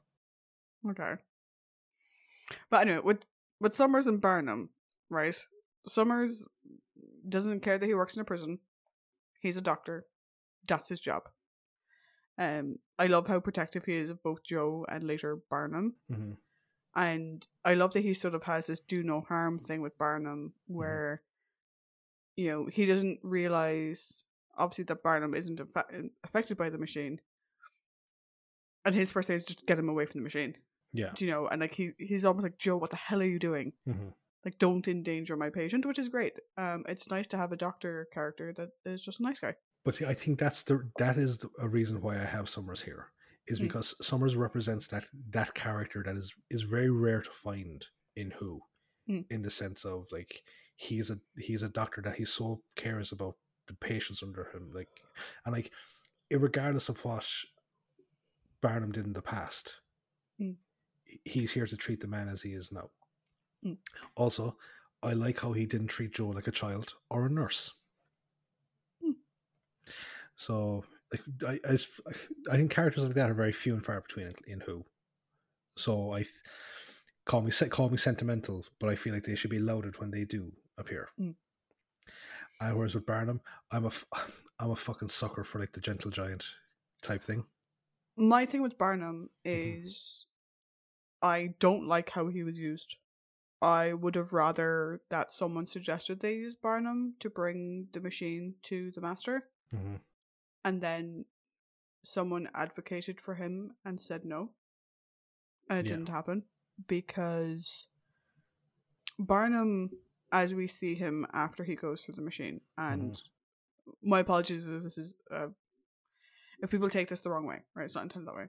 He is mentally incapacitated. Yeah. He has very little memory. He is incredibly childlike. And he is not capable of taking care of himself. No. And he needs advocates. Mhm. Summers was an advocate for him. And in many cases, so was Jo. Yeah. But he was used in this story almost like without his consent, really. He didn't understand. Yeah. And I have an issue with that. Yeah, because like when the doctor, like first of all, the doctor, no, it's it's it's indicated that he has like that that you often see it in characters that are presented like Barnum that when they mentally regress, Hmm. their physical strength is exceeded or it's it's increased for whatever reason you want to put it down as. So we have that scenario here where he tries to strangle the guard, and the doctor, you like rather than trying to reason with him or whatever, he just does a fucking Venusian on him, and it hurts him. Hmm. And then when Barnum is scared of the machine, the doctor like forces him back to sit down, and like then there's like no real. It's like I don't think there's an attempt to explain it in a way that he can understand it. Yeah. And and that's an issue I have. And to us, it's an issue I have with the doctor as well. I didn't mention it in the doctor part, but Yeah. They're using someone who is mentally incapacitated Hmm. and who is incapable of making decisions for himself. And that in many ways is no better than what the master did to Rex last week. Hmm. You know, the master took away Rex's free will Yeah, here they're imposing what they want on Barnum's will, hmm knowing that he is malleable and he'll do whatever they ask. yeah, And I have an issue with that. Hmm. yeah. No, like I, I'd agree in the sense of like I would have like I suppose I would have liked to have seen Jo advocate for him a small bit more. I would have liked to have seen someone advocate for him and Barnum say, you know, but the machine hurts Jo. I want to protect Jo. And yeah, you're kind of going into a little bit of a, a different stereotype with that. But at least you're giving Barnum his own agency. hmm do you know like i know the whole like you know we, we kind of had it a little bit in um evil the daleks right Mm-hmm. Oh, Um, Campbell. mccamble right but even if you had a little bit of that here where barnum is like well jo is my friend and i want to protect jo and the machine hurts her when i'm not there hmm i'll help because i want to help jo and even just giving him that little bit of agency i think would have been good and it, it bothers me that the machine stripped away his negative impulses. It also stripped away all of his agency. And as opposed to advocating for a way to get that back bearing in mind no one tries to restore his memory. No. no one tries to undo what the machine did to him. Hmm. they're perfectly happy that he's now mentally incapacitated and mentally hmm um I wouldn't say he's mentally disabled as such, but like you know, he's he's kind of he was effective- mentally violated eff- and no, eff- and no one tried to effectively he's start, he's starting over from scratch. Like Yeah. and and no one tried to fix it. And it's like that that you know again we've six episodes here. Could we not have have some sort of have um, someone well, for that? what I what I will say is, given the events going on in the prison, there probably wasn't enough time to try any sort of rehabilitation thing. Given the fact that, like, you have the riot while he's still in the hospital, Hmm. and then he comes out of it and the riot thing. So then it's about getting everything back to normal again. At which point the master then fucking comes. And then, Yeah, like once Summers realizes that the machine is evil Mhm. in its own right, I'm surprised he didn't advocate for his patient Oh, oh yeah, yeah. So I thought you meant in terms of like actually seeing scenes of people trying to work no, with him but to gain. even yeah. just question and advocate for it. Yeah. And that's that's the thing that was missing. I think there was advocacy missing here for Barnum, Hmm. Um, who you know is essentially still a ward of the state. Mhm. Do you know, he Yeah. is still a prisoner. He has not been released yet. Mhm. And, you know, he should be taken proper care of. and I think this is why, like, I, I, Neil McCarthy does such a great job here because he's actually now made us have this discussion.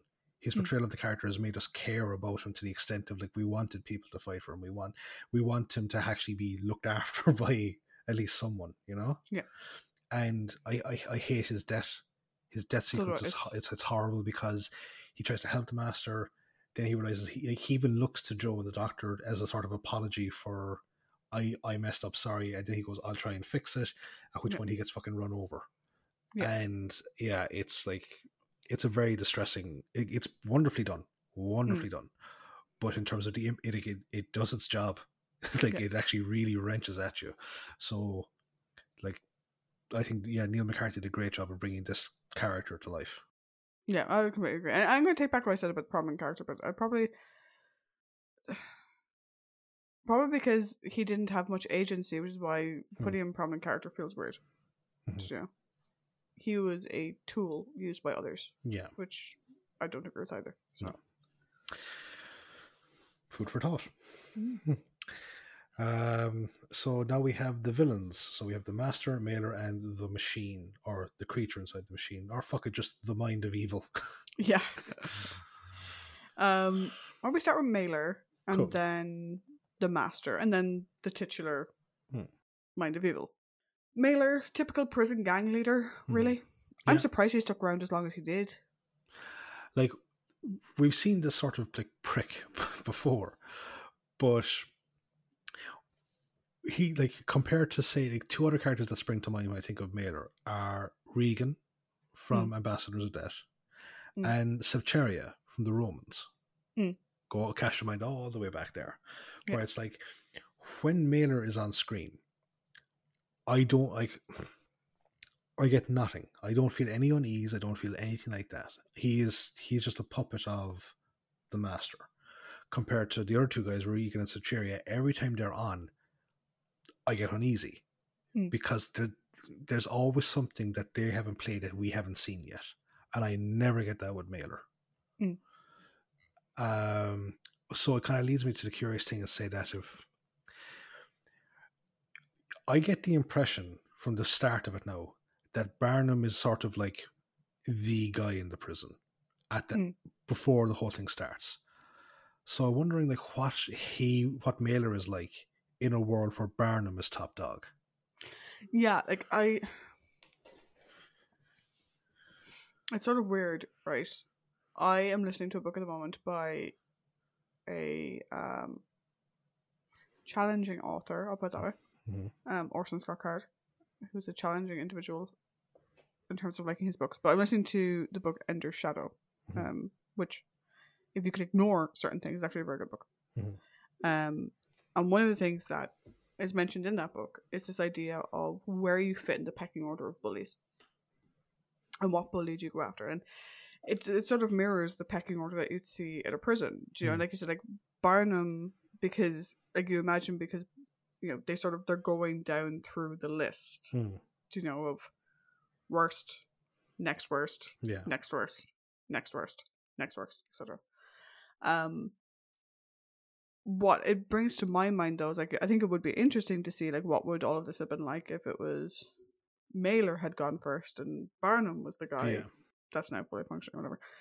Um, but the thing that uh, that I, I wonder about is, uh, and your question raises it, is like the machine takes away the negative impulses, Hmm. and like it overloads on Barnum, which means he probably had a lot Hmm. of negative impulse. Like what the fuck did this guy do? Yeah, but also I wonder if the positive impulse that's left over, like that is Barnum, that is still part of him. Yeah. So I wonder if you took away the negative parts of Mailer, what good is left? Do you, I think it would be it's an interesting thing because the Is he machine didn't make Barnum the way he is in the Hmm. sense that it didn't add anything; it only took away. Hmm. So was there good in Barnum? Very deep down, is does Mailer have that same good? Hmm. Very deep down. possibly? Who knows? very Megatron Starscream relationship we're talking about here. I don't understand the reference. I'm sorry. uh, no, it's like in the Decepticons, Megatron is the head of them, and Starscream is like his second in command. It's always saying like, "Well, I could do a fucking better job." At which point it's like, "Yeah, but you constantly get bitch slapped every time you try and make a move against him." Uh, I am aware the Decepticons are the bad guys. yes, Yes, and the Autobots are the good guys. yes, yes. I know that much. no, it's Star Starscream. Paul and Dan would be very proud of me. I know Abs- that much. absolutely, absolutely. No, Starscream is that kind of guy that just constantly fucking just sits there, kind of going, "Well, I could do fucking shit better," you know. At which point, it's like every time you're given the opportunity, you either fuck up, or when you're called out, you kind of just kind of go, "No, I wasn't saying anything," you know. Mm. well, then Preston Mailer, like he does kind of he does lead quite well. He does. Um, he rallies guys Yeah. quite well. You know, well, like, okay, that, I suppose it's a small bit unfair to Starscream, seeing so he did create his own fucking band of Decepticons. um, but uh, yeah, yeah, he repurposed old decommissioned World War II vehicles and turned them into things. Um, were they called the Star Screamers? And did they have an amazing '80s metal band? No, they weren't, unfortunately. Mm. Uh, I can't remember the specific group of them. I think they were the Combaticons. Uh, That's just title. Star Screamers would have been better. uh, If you're listening, Transformers writers, make yeah. that a thing. it's like a Robot Chicken. I am Lex Luthor, and this is our band, Sex Luthor. um, so then we have the Master, and we have the Machine slash Creature slash Mind of Evil. Yeah. So, when did the Master Master? When did the Master get Tok'ra technology? Now, are we talking about the Master, or are we talking about the Machine? The Master with the little thing behind Oh, that thing, ear. yeah. I don't know. Either that or the guys who made Stargate were totally looking at that going, and yoink. Oh, like, I'm pretty sure like that fucking Ivan Wright, uh, Ivan Reitman, who like who did Ghostbusters too, you know, was like kind of going, hmm, something that feeds on negative emotions. I like it, like a cop in a donut factory. I love, I love that line. So this thing feeds on bad vibes. Mm. But the thing again, right? So the Master again, the story, right? Hmm. Okay, I, okay, okay. I'm going. I'm going to do my positives first, right? I love Roger. Roger's great. I love how he plays the Master. I think that's fantastic. The classiness, the fact that like, again, on the behind the sofa, Sacha Dhawan made the comment that like, underneath whatever costume get up the Master is wearing is his perfect suit Yeah, underneath. Do you know, he's very collected. He's, you know, he's a proper professional, whatever. I'm not a big fan of the writing for him though. before we get on to him a bit further, I have to issue an apology to you and fans of Roger Delgado as well. So what happens is before we release the episode, I will listen to it for errors, you know, or uh, which are very, very, very, very, very, very few. Or any, so, unfortunately, while we were discussing Roger last week, at one point you called him Robert. Did You I? Yeah, you when you when you were discussing his debt and you called him Robert. Oh wow, yeah, that is yeah, that is and, and that slipped by me, so that's my bad. it slipped by me both times. I'm sorry. Yeah, Be like kind of like shit now. we called him Roger the rest of the time, but I think what it was is because Robert Holmes. I think it's I got so emotional about it. That was yeah, it was- it was- plus, like, I'm going to blame Bob Holmes for this one because Bob Holmes wrote Terror of the Autons. Probably, Yeah, probably. Yeah. Anyway, my apologies Yeah. about the Roger thing. I know I, I love Roger Delgado. I love the Yeah. way he portrays the Master. I don't Mm. like the way the Master is being written though, because he's written as this like crazy sociopathic mastermind Hmm. who misses the giant hole right in front of him. So last week it was he had this amazing plan. The Nestenes are going to invade, blah blah blah blah. Oh, but don't you realize that they will kill you too? Oh shit, they will. Why the fuck didn't I think of that? And it's the same thing this week. Is that he has this creature or whatever. He built this machine around it to use it to destabilize the peace talks or whatever. S- Thinking like fifty steps ahead, like Hmm. what will happen if it doesn't want to do what I tell it to do? And he needs the doctor to come in but and see, help him figure it out. but and I was see- like, oh, fuck off. But see, this is the thing now, right? Right? Because I also have that point. you and I, like you, I suppose I would view it as he needs the doctor's help. In his mind, he is forcing the doctor to do his bidding because at this, in his head, he has captured the doctor and is now going to force him to help. Is going to force him to keep the machine under their control. No, but it just makes him out to be stupid. Like the fact that he he is once again in the following story, he again has an alien consciousness that he is using that he cannot control, and he needs the doctor to help him control it. But he he knows that at this stage that it might be a small bit more for him to handle. Whereas like it did not, it wasn't until the resolution of Terror of the Autons where he's like, Oh yeah, oh yeah, fuck it. Whereas at least it's earlier here he realizes that, well, at least I have another Time Lord here that I can use as a fucking meat shield. All right, yeah, but still, though, like I, I, I get that you kind of want to see him at least take care of shit by himself and not Yeah. rely on everything. But the master kind of does it at times. He'd always work an angle with someone else to do the dirty work. Where he yeah, but the master that we've seen so far, right? yeah. So we're going purely of last week and this week. He's that guy who's like, I I'm winning three dimensional chess and misses the fact that your pawn is about to take his king. It's you not, know? it's, like, not, it's, it's, fucking- it's not even that. Go, I'm the guy that's playing three dimensional chess. Well, that's great. I have a gun. Yeah. Or like, Uh, you know, I'm going to win three dimensional chess. That's great. We're playing snakes and ladders. yeah. it's a stupid human game. But like, oh yeah, without without what we know going down the line, he is coming across as very Dick Dastardly. Yeah, which I don't like No.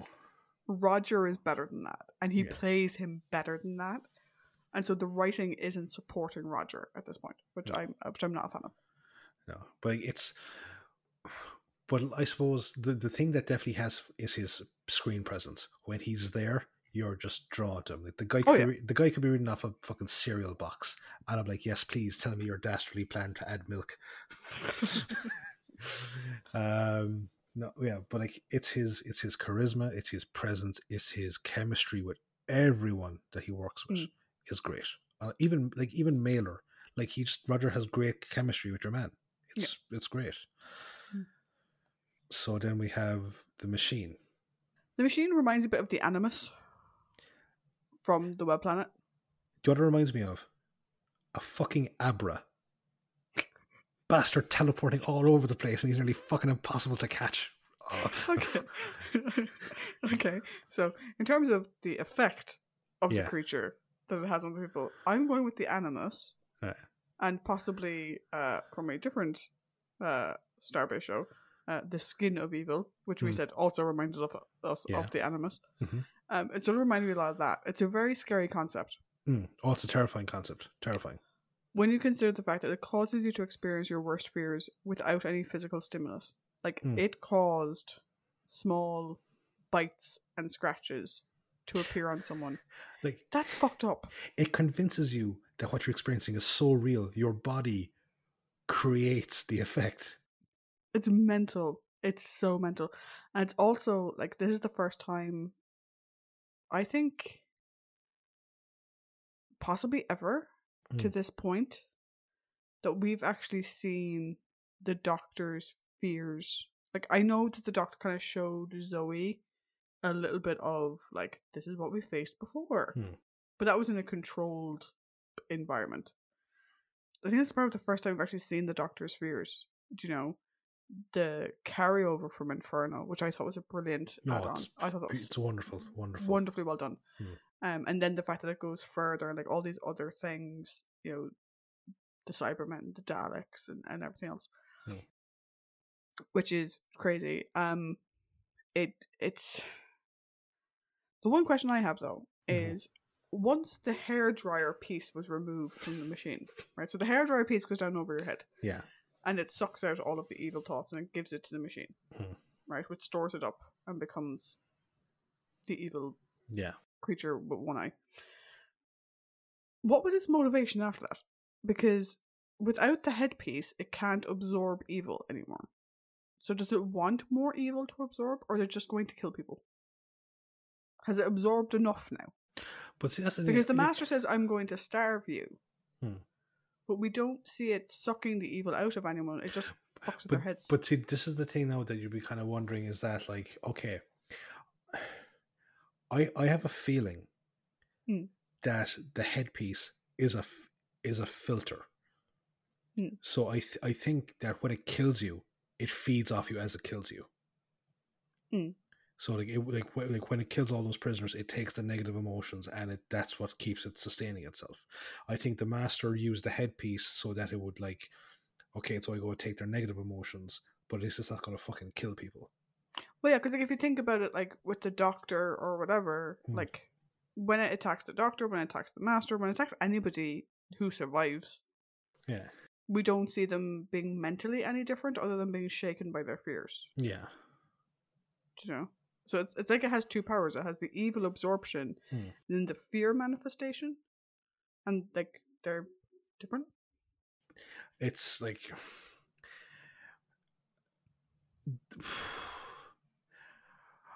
I've often said that sometimes the unknown component is the scarier component. Hmm. And the doctor says that this thing is a parasite, you know, from a parasitic entity from the dawn of time type thing. Hmm. So like it kind of puts it up there with like it from or sorry, Pennywise from it. Hmm. You know, in just the sense of like it's from the creation. It's like no one knows what the, where the fuck it comes from. If it's one of a kind, if it's part of a, if it's the weakest thing of its species, no one knows. And it's like if this thing is strong enough to cause all this fucking havoc, and it takes the explosion of a warhead to get rid of it, God help us if any more of it comes. Yeah, it's it's a very scary thought. How would you rate it compared to the Animus? That is a very good question because see, at least the anim- animus showed. s- No, no, they're both sentient, Hmm. but the animus was able to communicate, Yes. and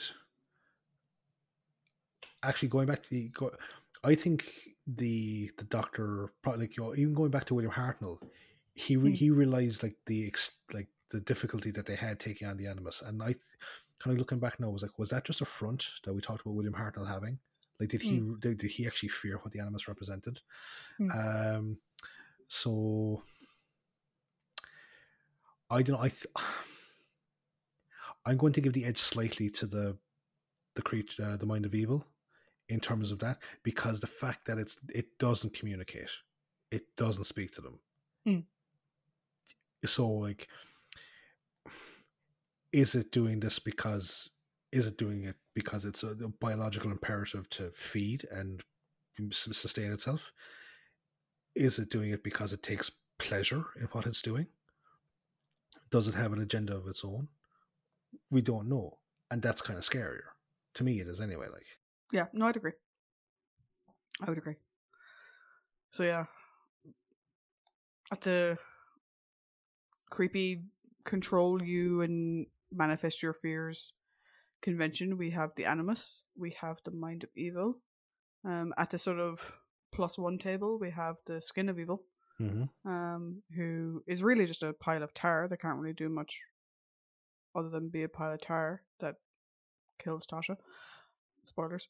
Um, but yeah, I think they're they're, they're gonna have a very interesting convention. yeah. and the janitors were just like, you know, the, the fuck's sake, do you know how hard it is to get slime out of carpet? uh, Is this is this waste? Is it part of him? I don't, I don't care. Do you mind? oh, Christ.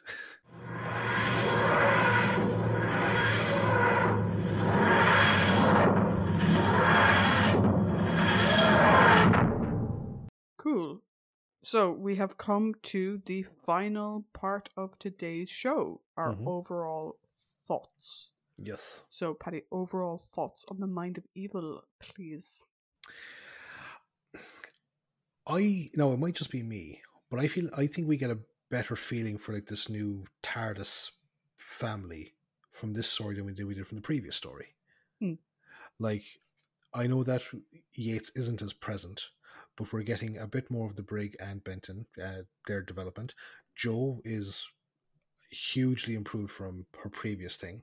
The Doctor has kind of reverted to what we liked about him, like like a small bit compared to the previous week. Mm. Um, Yeah, like Jo's a lot more fleshed out. The master, as I said, I to me he seems to be at least at least a little more cognizant of the threat of the machine. Hence his backup plan to get the doctor involved. Um, Yates again seems less less of a douche, bit of still a douche, but less of one. And as I said, just Neil McCarthy's performance as Barnham, it actually just made me feel so much for that character that you you kind of actually forget. We we talked about it there in his in the um, discussion about Mailer. Like, what did he do? Like, we could be showing sympathy for like a fucking horrible murderer slash rapist slash whatever. Mm. You know, all we care about is the the poor pitiful fucking person in front of us. Yeah. Uh, and that again goes to the star performance of Neil McCarthy. I my score initially for this was four. Mm. Because I prefer this to Terror of the Autons. I, I would I would actually I would watch this over Terror of the Autons if I was given the choice. Mm. I've dropped my f- uh, score down to three point seven five though. Um, my initial deductions were for Mailer just being like a kind of a he, he he didn't add anything that the secondary antagonist or in this case probably the tertiary antagonist can add Mm. like we've talked about Sevcheria, we talked about Reegan, we've like there's others examples like Packer, Mm. you know Packer, Packer. like just that kind of thing. Like you know, he just didn't add any of those elements that I like from the tertiary or secondary antagonist. Um, I would have loved a lot more tensions between the US and the PRC. Mm. Like I, I feel like that that was kind of swept swept under the rug a small bit, bit too fast. I would have liked to have seen it at least be go into episode three, fully episode three, as opposed to just like getting resolved at the start of it. Mm. But the reason I dropped it down another small bit is you made me realize how much I cared about Barnham. The Mm. the fact that no one tried to stop the doctor from using him, or no, like no one, we didn't see a scene of them tr- rationalizing with him, going like, "We need your help. We need you to do this." We did, we didn't see that. That actually has kind of pissed me off because I I'm a, I'm a, I'm a very sentimental person and I don't like seeing people being taken advantage of, especially when they don't have the faculties to realize that they are being taken advantage of. Yeah. So I don't want to drop it down any lower because I still prefer this story to Terror of the Autons, which I rated 3.75. And if someone's just going off my numerical score, then I would want it to at least be a small bit higher than and like they can listen to this wonderful two two hour segment to get my impressions on stuff. So I'm leaving it at three point seven five. Cool. So for me, there are bits I liked about this. First of all, I will say the film work on this was fantastic. Hmm. Everything, bar the dragon, was brilliant. yeah. Right. Um, the gunfights. Jesus Christ! So many people died in the story. Hmm. This is probably one of the highest body counts we've seen in a while. Yeah. Um, it's possibly the most we've ever had. Yeah. Um, and I think it accomplished something which is very difficult to do in Who, in that it was very realistic. Hmm. Do you know? You're not looking at wobbly sets, No. which never took us out of the story before, but it's always good to call out when they do it really well. And in this case, they did. Like a, like just to cut across, like, a good example of that is the Romans, where you can kind of Mm. see the sets wobbling a small bit in the background, Mm. and like you kind of, like after a while you start to look out for stuff like that. Here, no, you you, you don't even pay attention to it. You don't. You're not. You're completely drawn into the story. Yeah. Um so the film work was great. I think the Brig had some amazing moments. I think Jo, like we said, top performance out of the two so far for Jo, which is Mhm. fantastic.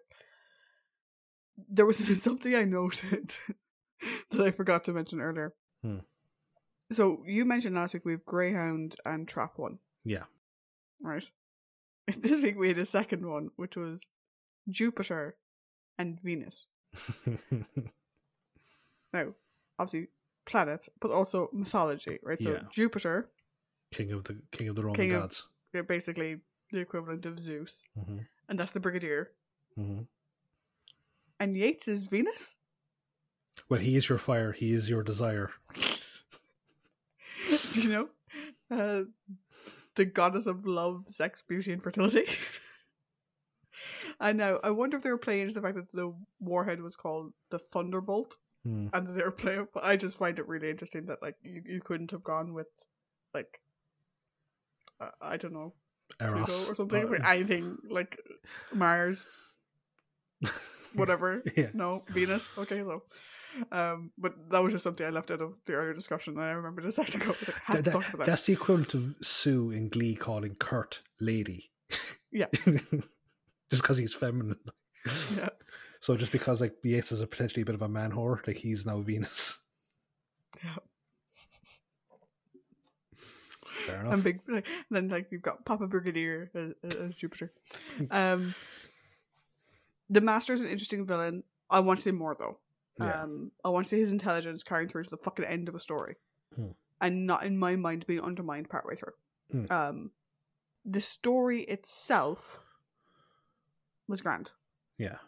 To be honest, it didn't really grip me, and the things that did grip me were the things I didn't like.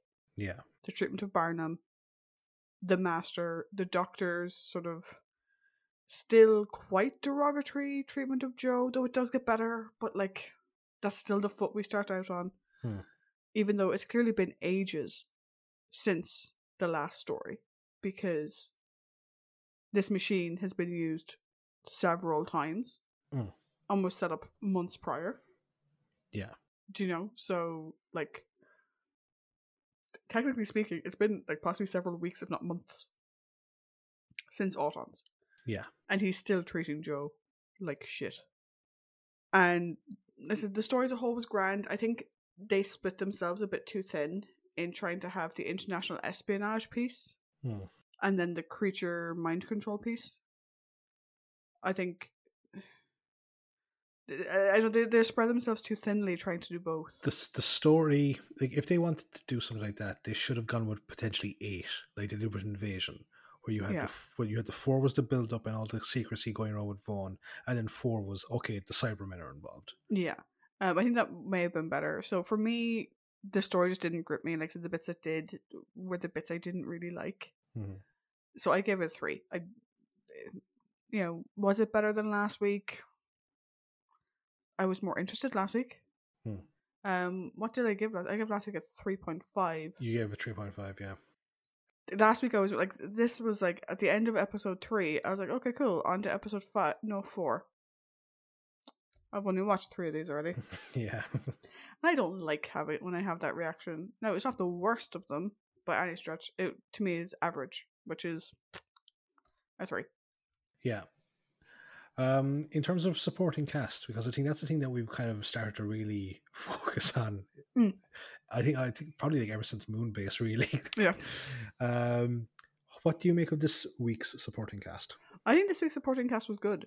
Hmm. Um, those that were meant to be sort of sideline dump it like Cosworth and stuff Hmm. were still good. Mhm. Um, I think Summers was good. Barnham, like we said, was fantastic. I thought Mailer was good for the character that he was playing. Um, there was no one in it that I thought was not pulling their weight. Is it invasion? Is it web of fear level? No. But it's solid. Yeah. Solid performances across the board. Yeah, like I like I think out of everyone for me, Mailer's probably like just like the the weakest of a, of a good batch of performers. Again, because like, there was just nothing special about his character, but like, he he he did the best of what he was given. Yeah. But I think the standouts for me this week were were Katie, uh, Nick, and Neil. Oh yeah, and like if we're including like our regulars, then Yeah. yeah, Yeah, you know, oh, and, and Nick were- and like and, and obviously like John Levene constantly, always John Levene. uh, to quote uh, Cinema Wins, John Levene is always a win. Yep, pretty much absolutely and so the master has escaped free to travel time and space which is fucking terrifying while the doctor is still exiled on earth with the brigadier i even did the eyes uh, so guys join us next week when we will discuss the doctor's next adventure in the claws of axos where one interesting tidbit about this particular season is that the master always undergoes an alias that ref- that has to do with the title master. So we'll just see what it is. Like I think Keller is like uh, just some Latin thing for like he who gives commands or some shit like that. Mm. So it'll be interesting to see what he's called next week. That's an interesting tidbit. Hmm. I was going to make a completely different comment that was kind of inappropriate, so I'm glad you with that tidbit. What were you gonna? What was your interesting? Not so like. Come on, we're after I wouldn't here. mind being exiled with the Brigadier.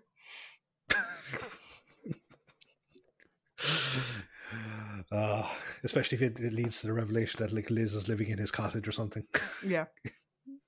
I, I, I can, I can, I wouldn't mind living in that. that that's absolutely fine. and on that not so unsurprising bombshell, we shall go. We shall bid you adieu to next week. So, bye. Bye.